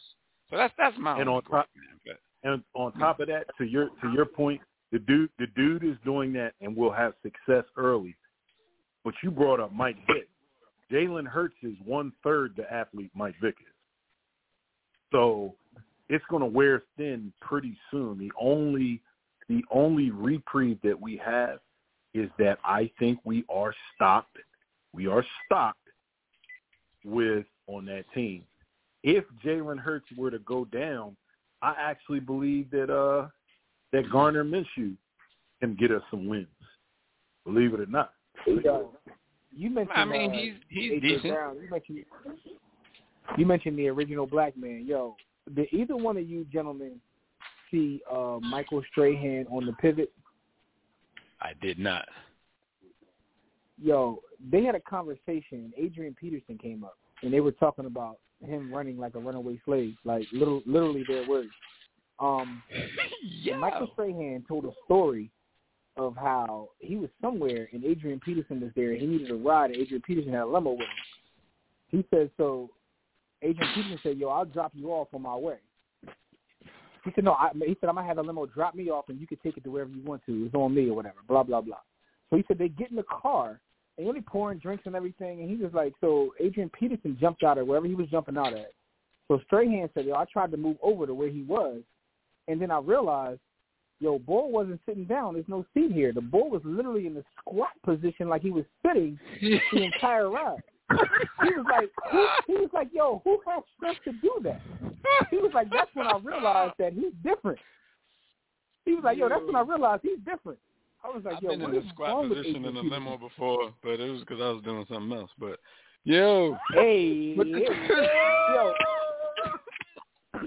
yo, but I say all that to say that he is the original black man and an athlete, that ain't help you box, and you know it is what it is. he got his life taken away from him. Yeah. All right, man. So that's crazy. that's crazy. All right, so let's do our NFL pick six real quick, man. Uh, our pick six, if y'all are new to the program, we take you know what we deem as the six most interesting NFL games of the week. Um, and we just, you know, we give our picks on these games. Uh, nothing too complicated. We're not even going to go in depth because we got some other stuff to talk about. We got some calls to take. Um, so let's start with the Thursday night tilt. And and I, I meant to ask you this earlier, Jim. I meant to send you a message. Are the Thursday night games only on Amazon now? I know last think week so. it wasn't, but that was just that was the opener. I didn't think they were going to give Amazon the opener, but I don't I don't see it anywhere So- on the dial. So I think it's only I think it's exclusively on Amazon. Does the uh, does the NFL Network have it too? That's though? No, I, I checked the NFL Network. The NFL Network is showing the, the Seahawks Broncos game again. So I, so I'm sitting. I'm and now I, Mm. this is not confirmed, but I'm putting it together like so. While they're showing the Thursday nighter, NFL Network might show what they might deem as like the game of the week or something from the from the previous week. But there's Okay, at least it says know. Seahawks Broncos, unless they just you know listed it wrong. But I was like, damn, is it exclusive And also, on Amazon? they got that they got that new streaming joint too, the new NFL joint too, don't they? Yeah, and that's supposed to be like So maybe yeah, prime some prime maybe time it's game. there. Yeah. All right. So shout out to Amazon. I'm Amazon watching Amazon. So yeah, you got Yeah, Amazon Amazon Prime. took that- took You'll watch tonight, and it's actually two of the teams and two of the quarterbacks that had that we felt had very very good week one. So it's the uh I want to call them San Diego so bad. It's the Los Angeles Chargers versus the Kansas City Chiefs, and this game is at Arrowhead Stadium in Kansas City. So I don't know if that swayed your pick or not. Who you fellas got this evening in the Thursday nighter? I got the chef. Okay. I actually I hate and love that this game is on Thursday night at the same time. I say I hate it because Thursday night games are usually trash no matter who's playing in the Thursday night game because football is just not that quick turnover sport.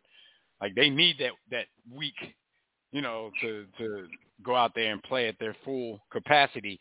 But at the same time, I'm like, okay, if we have to get a Thursday nighter, at least we have some dudes that are capable of of playing well and maybe you know breaking that little curse. So it could be decent, or it just could be you know two quarterbacks and two teams that we hold in high esteem this year out there playing a stinker. I'm gonna go with the Chiefs Yo. in this one. I'm gonna go I'ma with need- them, I'm just gonna need- though. Mhm. I said I just need Juju to hold on to the rock. Yeah, Juju's Juju out there dribbling, trying to show off his NBA skills. Um, I um, I'm gonna go with the Chiefs. Even I know I picked uh the Chargers to win the division, but this is you know we still early in the season. The Chiefs look good last week, and it's at Arrowhead. Uh, maybe I'll I'll I'll go with the Chargers when they're playing at home, even though a home game for the Chargers is still not really a home game. Um, the Raiders took over their their field last week.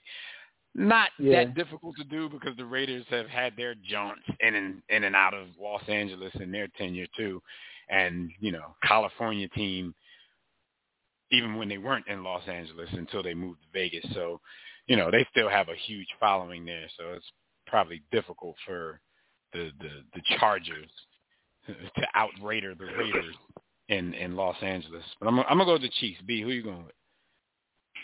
Uh, I was all prepared to pick Justin Herbert and uh the Superchargers, and then I realized the Muslim brother uh Keenan ain't playing, so I'm Yeah. gonna go ahead and go with Chiefs. But the Yeah. crazy part Yeah. is, because I know Jimmy and I, you know, because of fantasy purposes, last year we used to have that conversation of how dude used to like gun it to to Keenan Allen. Un- When Keenan yeah, Allen went out of the game Sunday, I was like, uh oh, we, you know, Herbert might be in trouble because the dude he likes to throw to a million times a game is gone. Yo, he started spreading the wealth, and you didn't even miss Keenan Allen. I'm like, Yeah, hey, it might he he he, he, he, he low key might be better without the ball. But he yo, growing, yeah, because he he's not he don't have that binky. We don't I'll tell the you one thing, yo. I know I know it, I know it's only like you know 18 minutes after seven, but Travis Kelce already open. Definitely is. All right, let's hurry up with these picks because I know uh Tobias probably cursing y'all out because y'all ain't take his call yet. Um, Dolphins at Ravens. Yo, I'm running with the Ravens. Um, you know what I'm saying? I think that the Ravens are going to have a great year because they were like the sexy pick last year, and everybody thought they were going to, you know, have a run to the bowl, and no one's really talking about them now. So I think this is one of those things where you know they they kind of take a step back and take a step forward. And Lamar Jackson was, you know, although he's playing the Jets, he looked sharp last week. Yeah, and he In the of- sharper passing. You know what I'm saying? And yep. I, and I saw somebody talking about it today. Like, it's probably crazy being Lamar Jackson because everybody says you run too much. You need to sharpen up on your passing skills. Then when you have a decent passing game and you only run for 17 yards, people are telling you they say you, you should have ran more. more. Right. So it's like it, it's hard being home. He can't win. he definitely Can't can't. win. But um, Yo. Baltimore has proven that he can't win though, because even when they always supposed to win, they never win. But I've actually picked them to win that division, even though the Bengals went to the Super Bowl last season. So I'm I'm, I'm like Jim. I'm, I'm on, like, uh, this could be a time when they finally go under the radar and actually get it done. I'm on. Uh, I'm on. I'm on record as telling Deion Sanders' biggest hater, aka uh, First Down Freddie Purdue, that Lamar Jackson, he's him, man. He's him. If he figures out how to sling that thing, he's him. So uh, I'm going with uh, I'm going with the Ravens Paul. uh, over Tua. Hey yo, hey yo. Tua still can't throw the deep ball. Um, all right, so now we got we got the Buccaneers who need to bounce back from, you know, a mediocre performance last week uh, versus Jameis and them Saints. Who y'all got? Famous Mm. Jameis is here. Jameis, if you can't get it done this season, this the last year you you gonna have your uncle out here defending you, bro.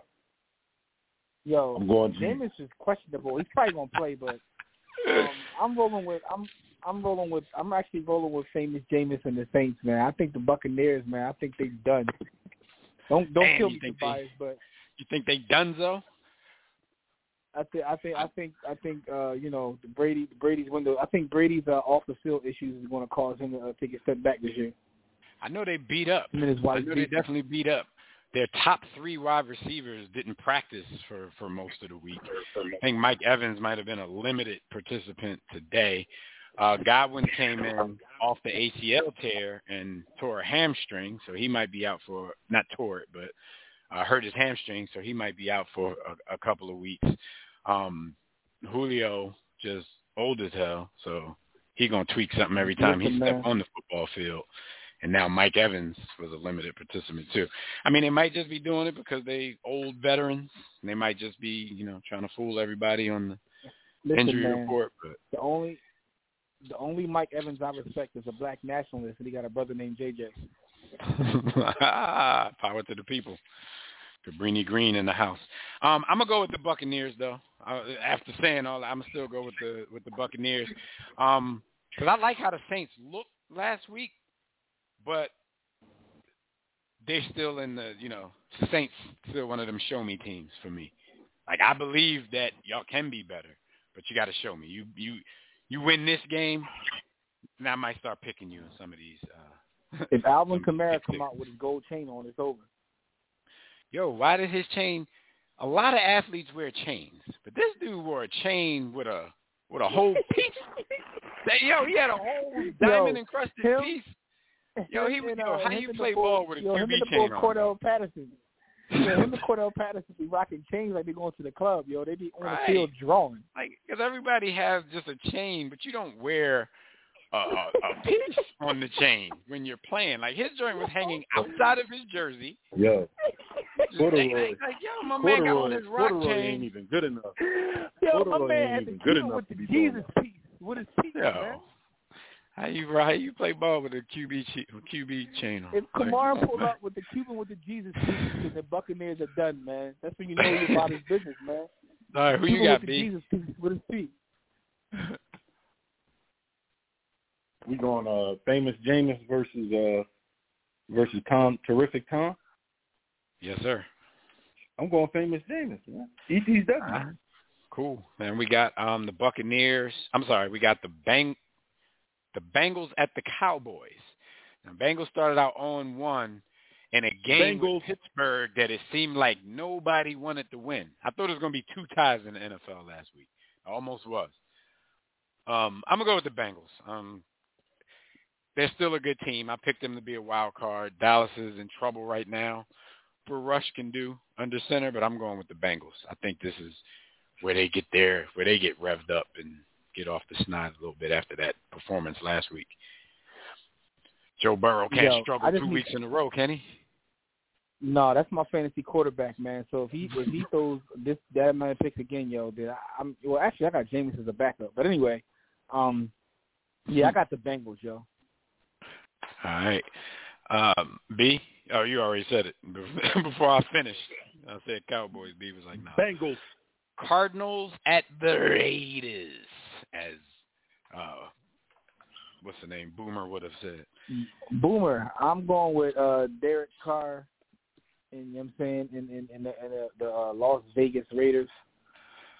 I'm going with uh, Raider Nation as well. I just don't. I don't, I don't really believe in the Cardinals right now. I don't really believe. I in don't them. know if Kyler Murray put his four hours in or not. Boy don't know how to read. Yeah, I don't know if he's studying. Boy don't his- be his reading. materials. Don't be studying.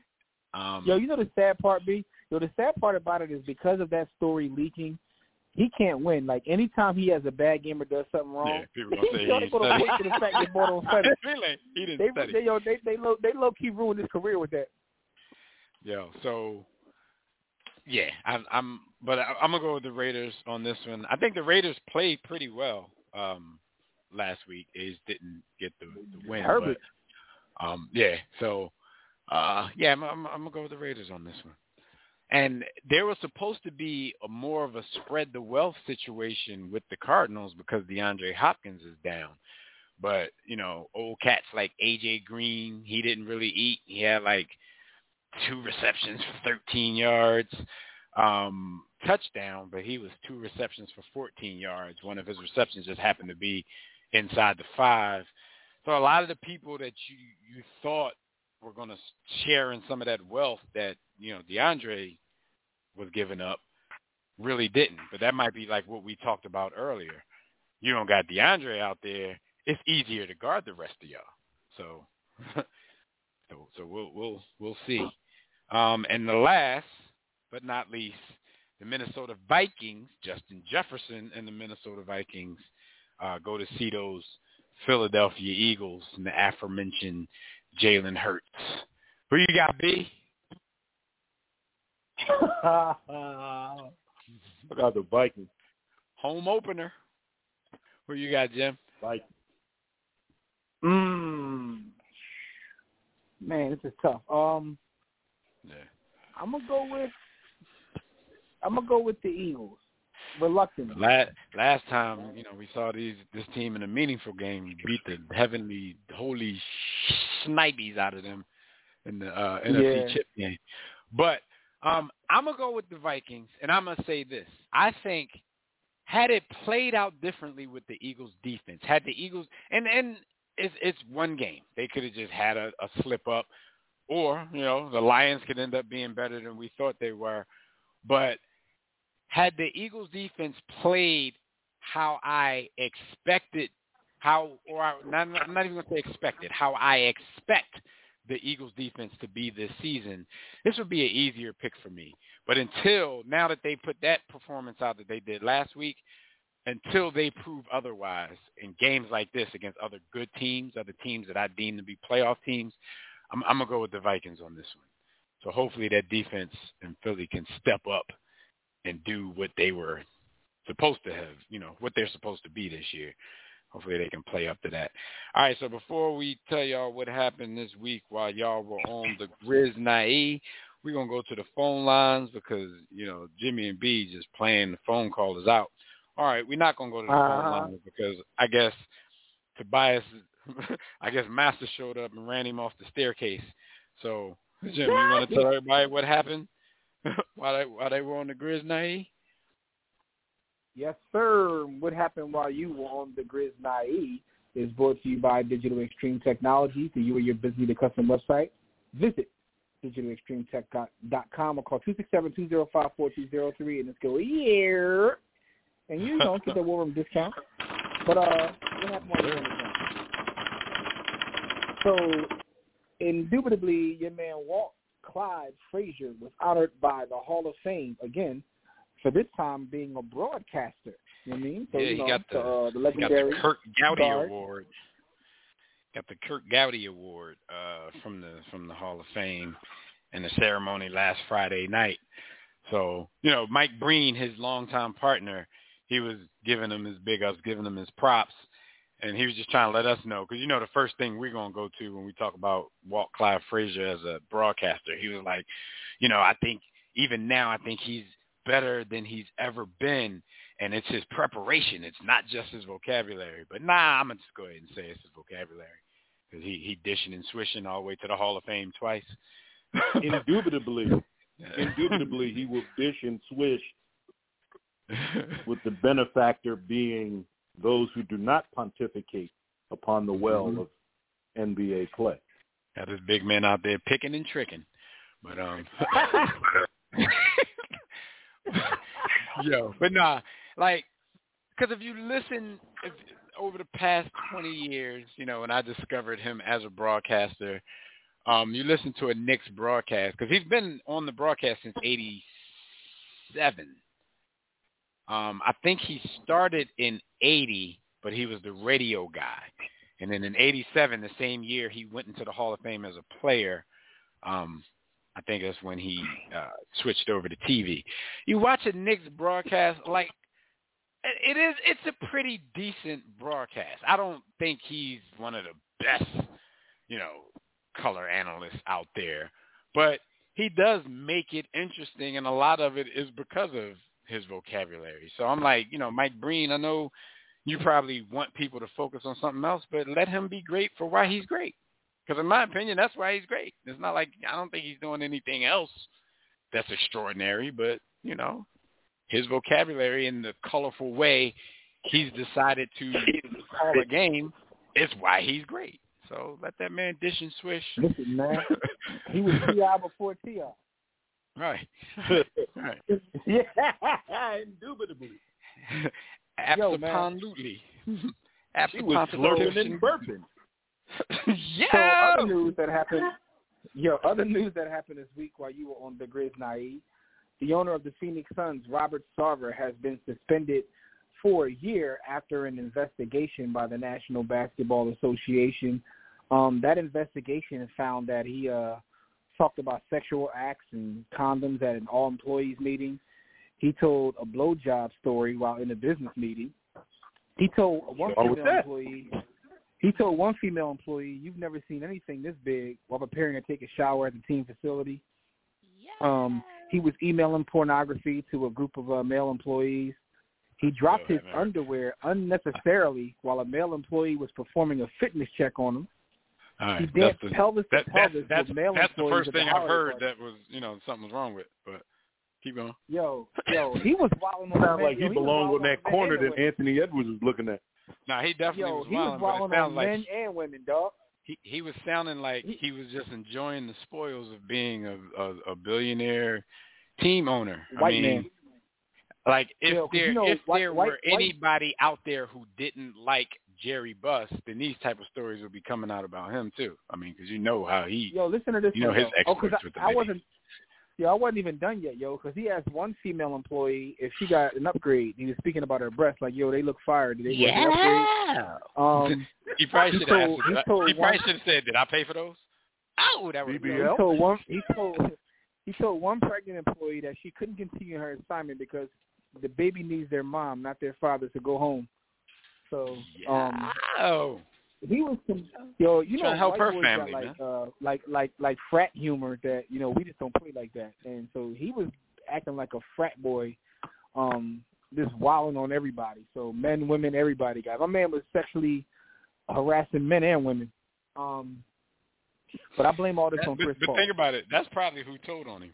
Dudes that was tired of you know his, his Yo, LGBT and I don't even know if Chris Paul got. The reason I blame Chris Paul is because he's the common denominator. He was with the Clippers, and Donald Sterling was wilding. He gets to the Suns, now this boy is wilding. So But I did don't you- know did you um, read what the Chris part- Paul got to do with anything. because he said he he he said the N word a few times. Oh, but yeah, he got they were the N-word. saying Why can't they I were say saying but they were saying he was saying the N word when he was recounting stories from other people. So it's one of them things. He's telling you what somebody else said, but he was like, you know, saying it like, well, I'm just telling you the story. So Yeah. Chris Paul and LeBron James were two of the, the players that spoke up on this. um, because he was fined ten million dollars by the NBA and suspended for a year, so he can't be around his team for a year. I always laugh at you know suspension of owners. Okay, the owner can't come to the arena, but the check's going clear. So like, what's what's the real punishment here? Um, but they're saying they think more should have been done. Um, so LeBron's basically saying, I, I respect leadership in the NBA. I expect, I, I respect the, you know, the front office or whatever, but I think they dropped the ball here. Um, Chris Paul said the same thing. He said he think, you know, the the behavior was atrocious and NBA is not doing enough. Whereas Adam Silver was like, you know, this is a whole different situation than the whole Donald, Donald Silver thing, and I cannot take the Phoenix Suns from him. Like, you know, because that's what they're really calling for. But do y'all think that'll stand? Because you know how public pressure changes things. Like, what happens if the players say something like, "Yo, we're not going to play as long as dude is is here." Think. Uh, I mean, that could that that could possibly Silver change will change. I think I think the, one thing that changes. I think the one thing that changes this in Donald Silver, Donald Donald Donald, Donald Silver, Donald Sterling, Sterling Silver. Not mine. Y'all see what I did there. Anyway, Bars. the one thing that um changes uh the the situation is Donald Sterling made the mistake that you know um a lot of people make. Yo, his stuff was recorded. Yo, you Yeah. can't get caught on the record. Yo, Donald Sterling was doing and saying some of that same stuff for 20 years, but it wasn't until someone decided to record him and we all heard it.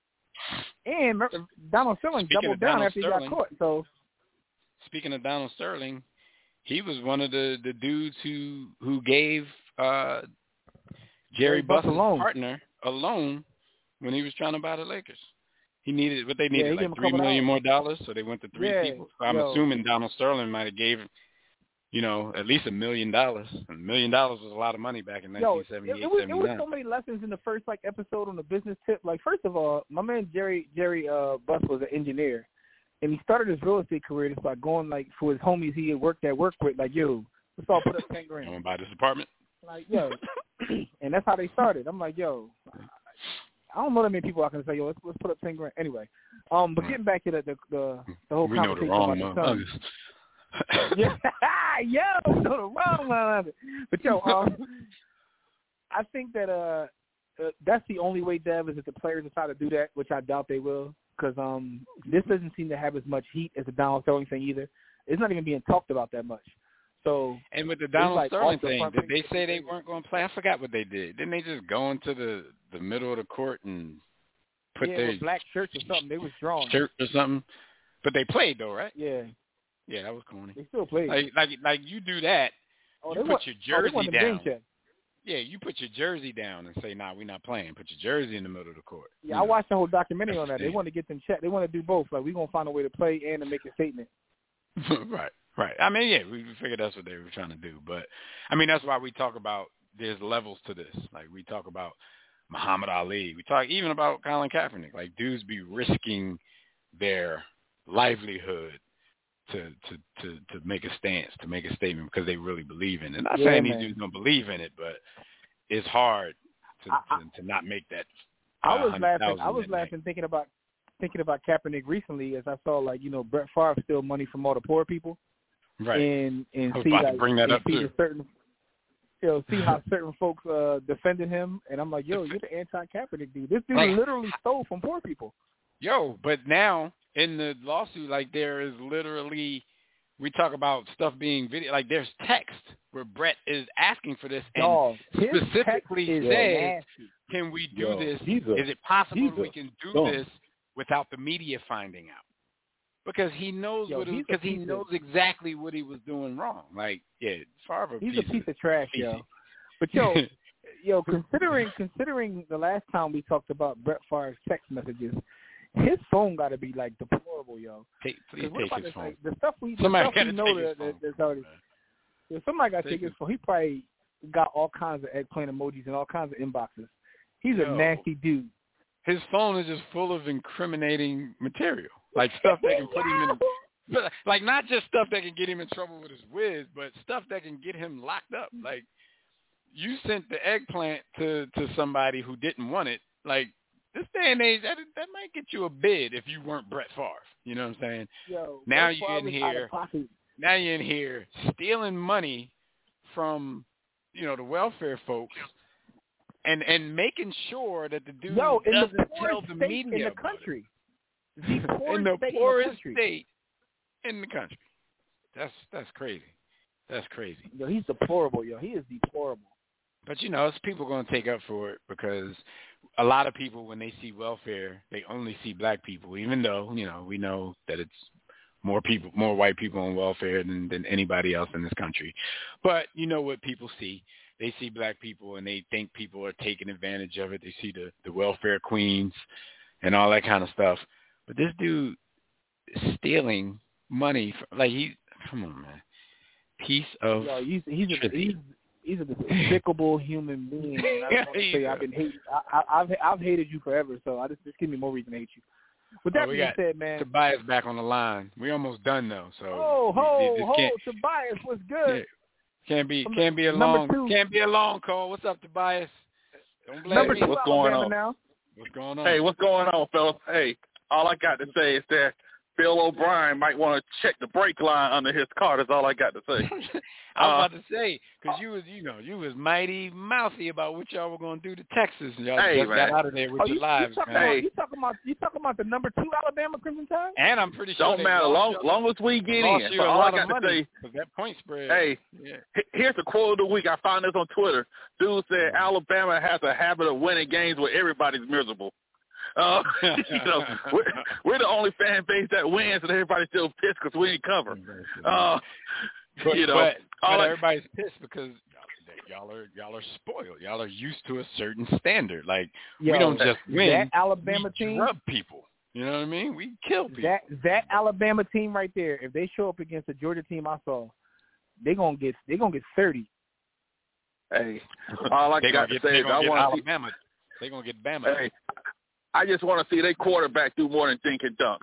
Uh, that's all I got to say. All I know is it was He ain't week got to two. when he when he when he's throwing the superhumans and them dudes get the ball and dink Hey, and dunk and He take it to the ain't got to because Alabama seems to can't figure out the best play in college football. They fall for it. Throw up a wounded duck and you get the flag because the guys won't turn around and look for the ball. But I tell you Uh, one thing, y'all quarterback did make a play when he was asked to. Like he he he saved y'all season.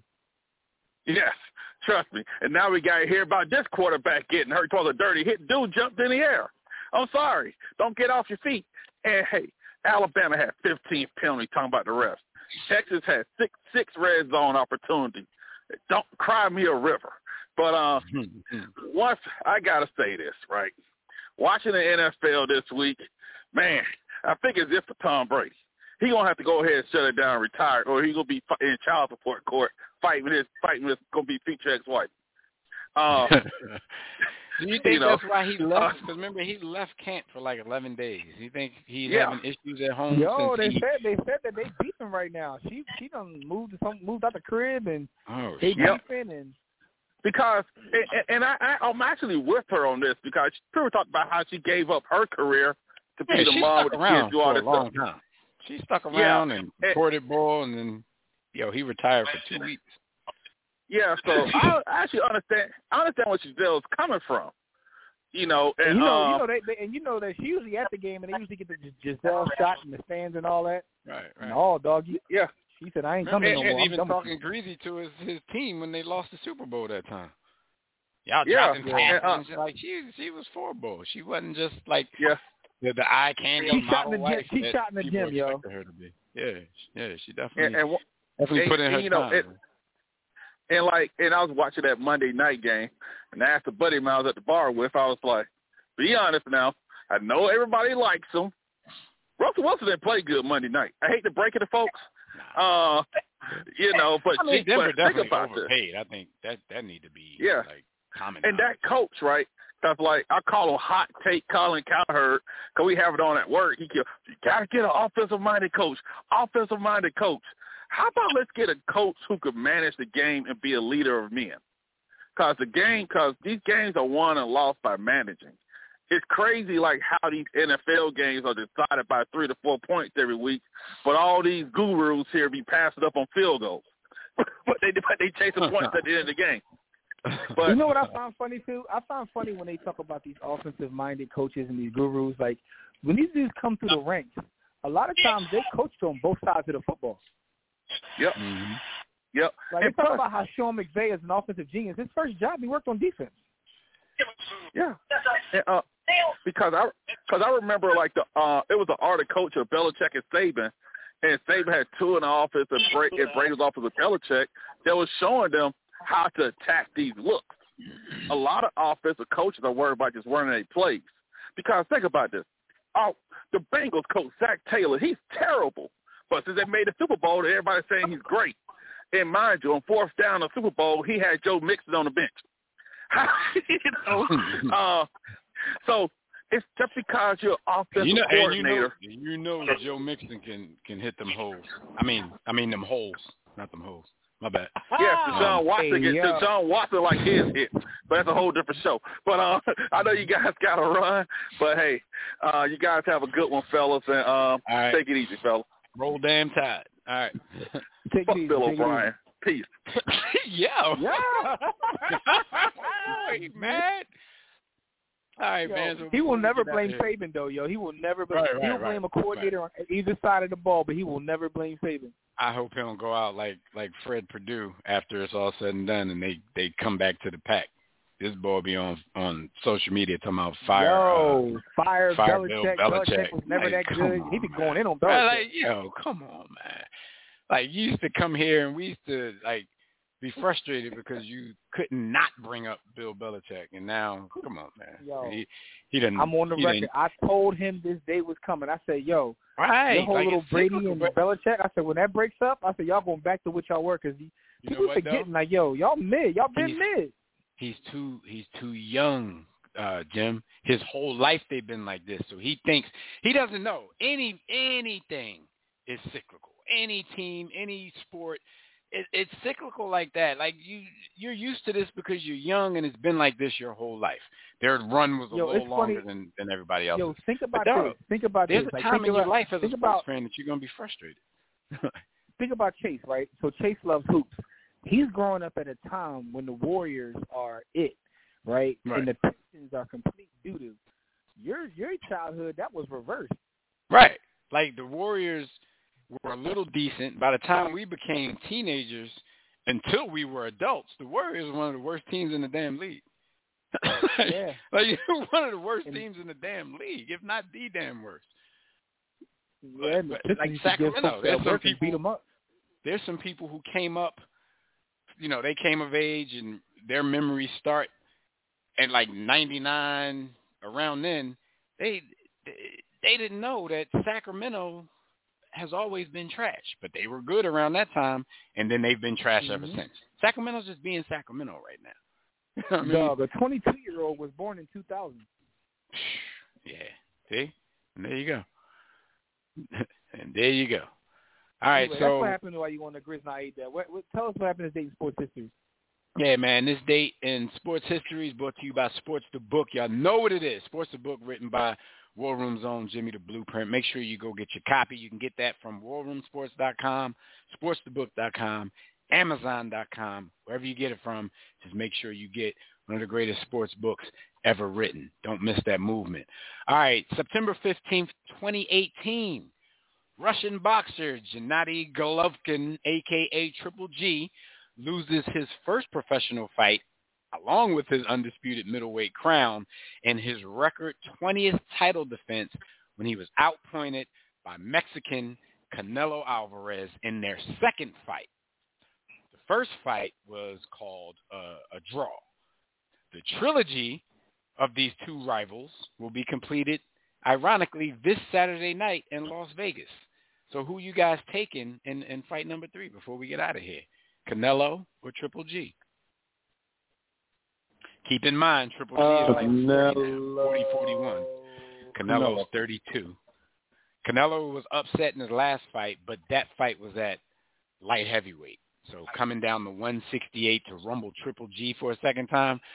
I, I mean, I ain't gonna hold you. Besides Floyd Mayweather taking him to school, Triple G has fought Canelo the best out of anybody I've ever seen, and I'm excited for the fight. Like this is one, you know, that I would pay for if I had to. But you know, in the days of Barry Bonds. We don't, we don't have to pay for nothing. Um, Yo, I'm more yeah, excited but about but my but he's man 40 now. I'm in. not expecting like the first two fights from this. I'm expecting Canelo to kick his ass a little bit in this one. Oh yeah? Cane- listen, and and, and Cane- Canelo, Canelo is, for lack of a better term, you know what I mean. Although you can say it's a double entendre, he's the golden boy. So I feel like this is set up for him to kind of like you know close close this out and, and, and beat snot beat snot out of dude nose. So I'm I'm going with Canelo, but I'm more excited about the Errol Spence fight.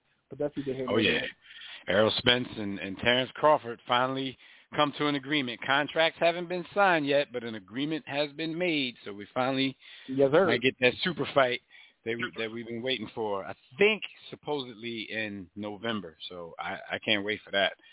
They say where but the uh, fight gonna be at? nah, I would assume that's a Vegas one. But uh, Oh, you okay. know, I'm trying to pull up like Frank Lucas. Yeah, right. In the chinchilla. Telling on myself. All right, so um that's what happened this week in sports history. We want to give a big war room salute to this historical moment and hopefully they will make another historical moment on Saturday night. Uh let's get up out of here, Jim. Let's roll. Yes, sir. Thank you, brothers and sisters, for joining us for another briefing in the war room. Shout out to everybody in the chat room, Facebook, Twitter, Instagram, our group chat. Anybody who called and got through, thank you. Those we couldn't get to, we apologize. Hope you catch us back here next week. We're always here on Thursdays, but you can catch everything on demand on the War Room Sports Podcast Network. Catch all of our conversations on the socials, and you can find all of that at the hub, which you can also find all of our content, and that is warroomsports.com. You can also find my book, Sports the Book, there at warroomsports.com. But until next time, everybody, don't accept mediocrity. Be steadfast in the war against ignorance. We'll see you chumps on top. Oh yeah, and happy birthday to my baby girls. They'll be seven tomorrow. Shout out to the twin twincesses. Happy birthday!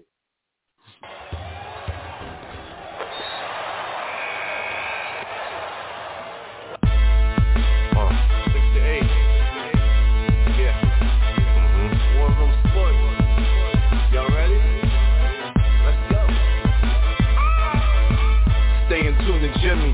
Know the blueprint. Yo. Every Thursday, six to eight, they do this. Shout out to Dev. PJ. B. Austin. Dot Bay on replay. Uh-huh. WarRoomSports.com. Get that mobile app. If not dial, call in 323 14 0012. They be going and you sensitive, then oh well. Yeah. Physical podcast, let's talk sports. Showtime like magic in the block push. Listen live, push one to join in. Rip your team or listen for your enjoyment. Hip hop scholars, pit stop and knowledge. Should be in sports credits, I ain't talking college. Five guys, no beef though. Corporate secret, but the streets know. Belafonte, I got a G flow. KC royalty, I'm in beast mode. Two hours, get your game up. Uh. Who's the best sportscast? You better name us.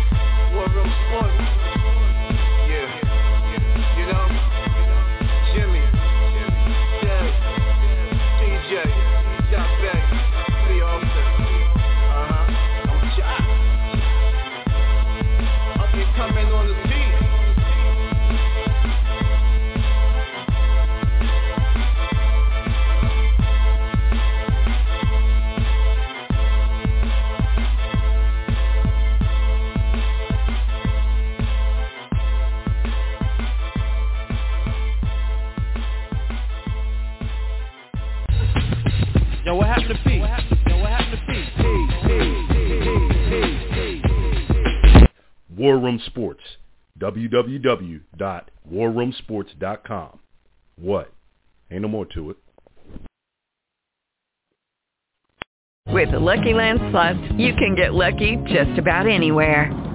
This is your captain speaking. Uh, we've got clear runway and the weather's fine, but we're just going to circle up here a while and uh, get lucky. No, no, nothing like that. It's just these cash prizes add up quick. So I suggest you sit back, keep your tray table upright, and start getting lucky. Play for free at LuckyLandSlots.com. Are you feeling lucky? No purchase necessary. Void where prohibited by law. 18 plus terms and conditions apply. See website for details.